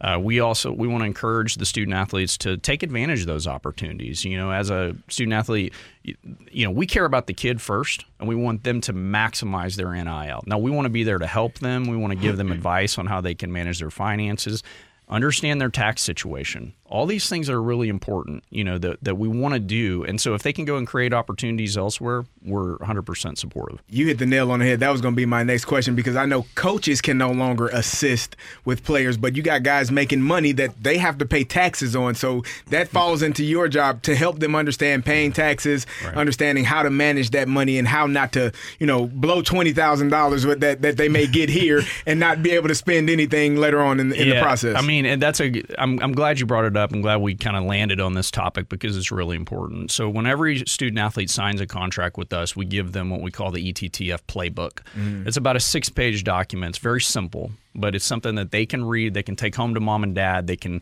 if they have representation, they can give it to them as well. But it, it really outlines here's what NIL is, here's how it involves me, here's what a 1099 contracted employee this is what it means and you need to be prepared for your tax situation and get you know some financial guidance. And bud sasser on our staff that's really his you know key thing. And bud's a second year law student has a passion for uh, for helping these student athletes out. And bud's always saying and reminding them hey did you get your tax forms in? Yeah. you know make sure you check the mail because it is important. As a 1099 employee that tax bill comes one time at the end of the year. So we always tell them, look, make sure you set aside a portion of every paycheck and just set it there and leave it there because you're going to need it. Nick Garner, the Chief Executive Officer of Every True Tiger Foundation. You can find more at everytruetiger.org. Thanks for stopping by. By the way, thanks for taking care of my buddy Kenny Dubinsky, too. Oh, Ken's the best. yeah, he's, he's fantastic. He's, he's great. And uh, enjoy your day here in town. I know you're going to be busy, so th- thanks for Yeah, stopping by. Thank you guys. Appreciate it. Nick Garner from Every True Tiger. And if you'd like to get involved with NIL with Mizzou, go to everytruetiger.org. We've got rock and roll coming up next on 101 ESPN. You're back to the opening drive podcast on 101 ESPN. Presented by Dobbs Tire and Auto Centers. Let's rock. Let's rock today.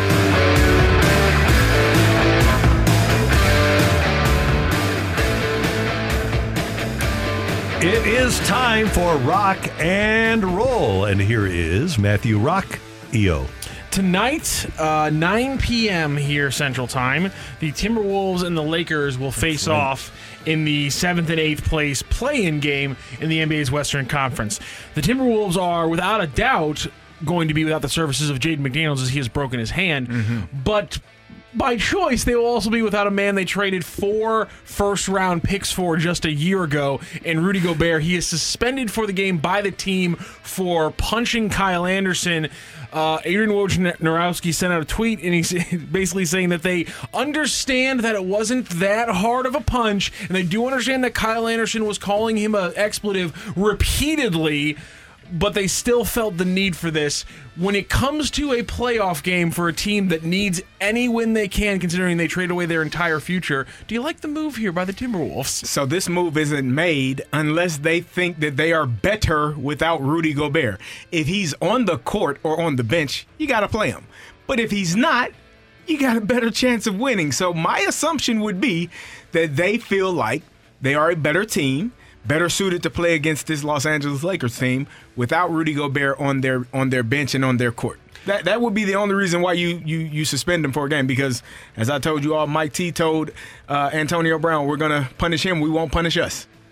The interesting thing about this is, is that they did give up the four first rounders. If you don't think you're better today, what makes you think you're going to be better with him next year, or the year after that, or the year after that? There are, I've said this time and time again, there are some people that are idiots in front offices. Mhm, there so therefore, you know, and and you you gave up a lot of draft capital, a lot of draft picks for one Rudy Gobert. And Connelly, by the way, is supposed to be like a prodigy as a GM, right? He was the guy that put together the Nuggets team that is doing what it did this year. Probably shouldn't have done that. No. And then no one else after that. Donovan Mitchell was, I guess, hoping for the same type of. They were Mhm. hoping for the same type of thing in the Donovan Mitchell trade, and he, they didn't get the same thing. You should have learned with Sean McVay and the Rams. You can get maybe the first guy out, out of that, like the, the McVay tree, but as you go further down the tree, it's going to get worse. Mhm. The guy who actually drafted Nikola Jokic with the Nuggets was Masai Ujiri, who obviously went to Mhm. the Toronto Raptors and won a championship with them in short order. So you, you can't get the you got to get the first guy, Randy. You can't get the second guy. Not That's great. that's the mistake they made in getting the GM. It's it's a weird move. Naz Reid is healthy. He only played 11 games this year. He did average 11 points per game in about 20 Warriors. minutes per game in the 11 games he played. So conceivably, only about two point difference offensively. And Rudy Gobert, not the defensive master he was Oh, in past really? seasons after this year. So maybe it's not a, maybe it's not a bad move. Also, you have to think the best way the Lakers play is with Anthony Davis at the five. The best way you then play against them is with a smaller five yourself and Karl-Anthony Towns. Rock, you sound like you're coming around to the notion that Rudy Gobert may not be as good as you thought he was. Yeah, I, I also have to. the facts are the matter. The, the man's a three-time defensive player of Uh, the year. And that doesn't mean a hill of beans. Well, not in this season, but in any season. and him as like a uh, in you know, life. shot In blocker life. in his career. Let me ask you this: Would they have? Would would the would the New York Knicks have sent has suspended Patrick Ewing for a play-in game? What about Shaq? What year? Well, any year. There's Shaq. no year. There's no year. the Unless, Knicks- I said the Knicks, not the Orlando liter- Magic. There is the Knicks. literally never. there Just say no because the no, answer hold is no. a second. There's literally No. a phenomenon in basketball called the Ewing theory because the Knicks were better whenever he got hurt. And guess what? They wouldn't have suspended him for punching John Starks in the face for a playoff game. Guess they didn't realize they were better without him. Yeah, okay. They would have actually suspended Starks. They would have suspended getting- Starks for running putting into your Pat- face- yes. and running into Patrick's hand. there you go. Man, you're still mad. You're still. I'm still you're bothered still by that. angry. No, you're still angry about Draymond getting in trouble for punching. Oh no, uh, no. he he he he punched Poole. him and knocked him out. Punching I mean, Poole. you you punch somebody and knock him out. Whatever comes after that is you know on you. I also found this kind of surprising. The NBA releasing their season um, capacity and attendance numbers. They have officially rebounded from COVID. They've passed pretty much every number they set in the 2018-2019 season. The most sellouts, the highest capacity, the highest percentage capacity, the biggest um, single games they've ever had. Considering all we ever hear about from people who are not NBA fans is the death of the league and how the how the, the style nowadays and how people sitting out is going to stop fans from coming. Apparently not so much, as the. NBA has completely rebounded from COVID. Yeah, I, I'll say that they're doing all right. I think they're doing pretty good, and honestly, it's it's impressive that a league's able to do that. The ratings aren't still the, the greatest thing in the world, but the fact that you're able to, with all the myriad of people, again, you don't know if when you get a ticket, are you going to be able to watch the stars that are visiting? For them to keep selling like that, I think it's a good sign for the league, and maybe, maybe the ratings aren't the only thing to look at. That's a good point. Uh, Matthew, great job today. That's our producer engineer, the one, the only Matthew Rocchio. Randy, before we go, though, we do have to give away a pair of Blues tickets, much like we did yesterday. We got a pair of Blues tickets for the Dallas Stars hockey. versus the St. Louis Blues. Yeah, you know, you can win a pair to the final home game of the season. Blues will welcome Dallas to town tomorrow night, and 101 ESPN wants to send you to the game. Text 314 399 9646 and answer this trivia question for your chance to score a pair of tickets to the Blues' final home game of the season. When the Blues and the Stars faced off in the 2018-2019 playoffs, which Blue scored the clinching the series clinching goal? When the Blues and the Stars faced off in the 2019 playoffs, which Blue scored the series clinching goal? We'll Blues and Stars, Blues and Stars? 2019. We'll call it uh, we'll call it Texter 30 for the win on that one. Okay, that'll be good. Great. Uh, wonderful job today by the one, the only Brooke Grimsley, who's wearing the Demon cap today. It is a Demon oh, cap day. Yep. And the I I know every day I try to switch it up on you guys because you, You guys got notice like the caps. 50 hats. Yeah, I can't have, wait for I, the- I for the- Can you count how many? hats. Can you count and let us know how many hats you have? A lot. I can't wait for the, a lot. I can't wait for the camera so that everyone can see like Brooke just showing out with the hat game. Yeah. It's a Lots lot. of caps. I I have a lot of caps too. I wear them for golf. but one time I had like 600 caps. Now I only have like 200. Oh my goodness. Yeah. Do you have them organized like you used to? No, I don't. They're up in my closet all over the place. CD, this was fun. Hey, we appreciate you tuning in, texting in, and being a part of the show for all of us until tomorrow morning at 7. Have a great day, St. Louis. That's right. You're back to the opening drive podcast on 101 ESPN. Presented by Dobbs Tire and Auto Centers.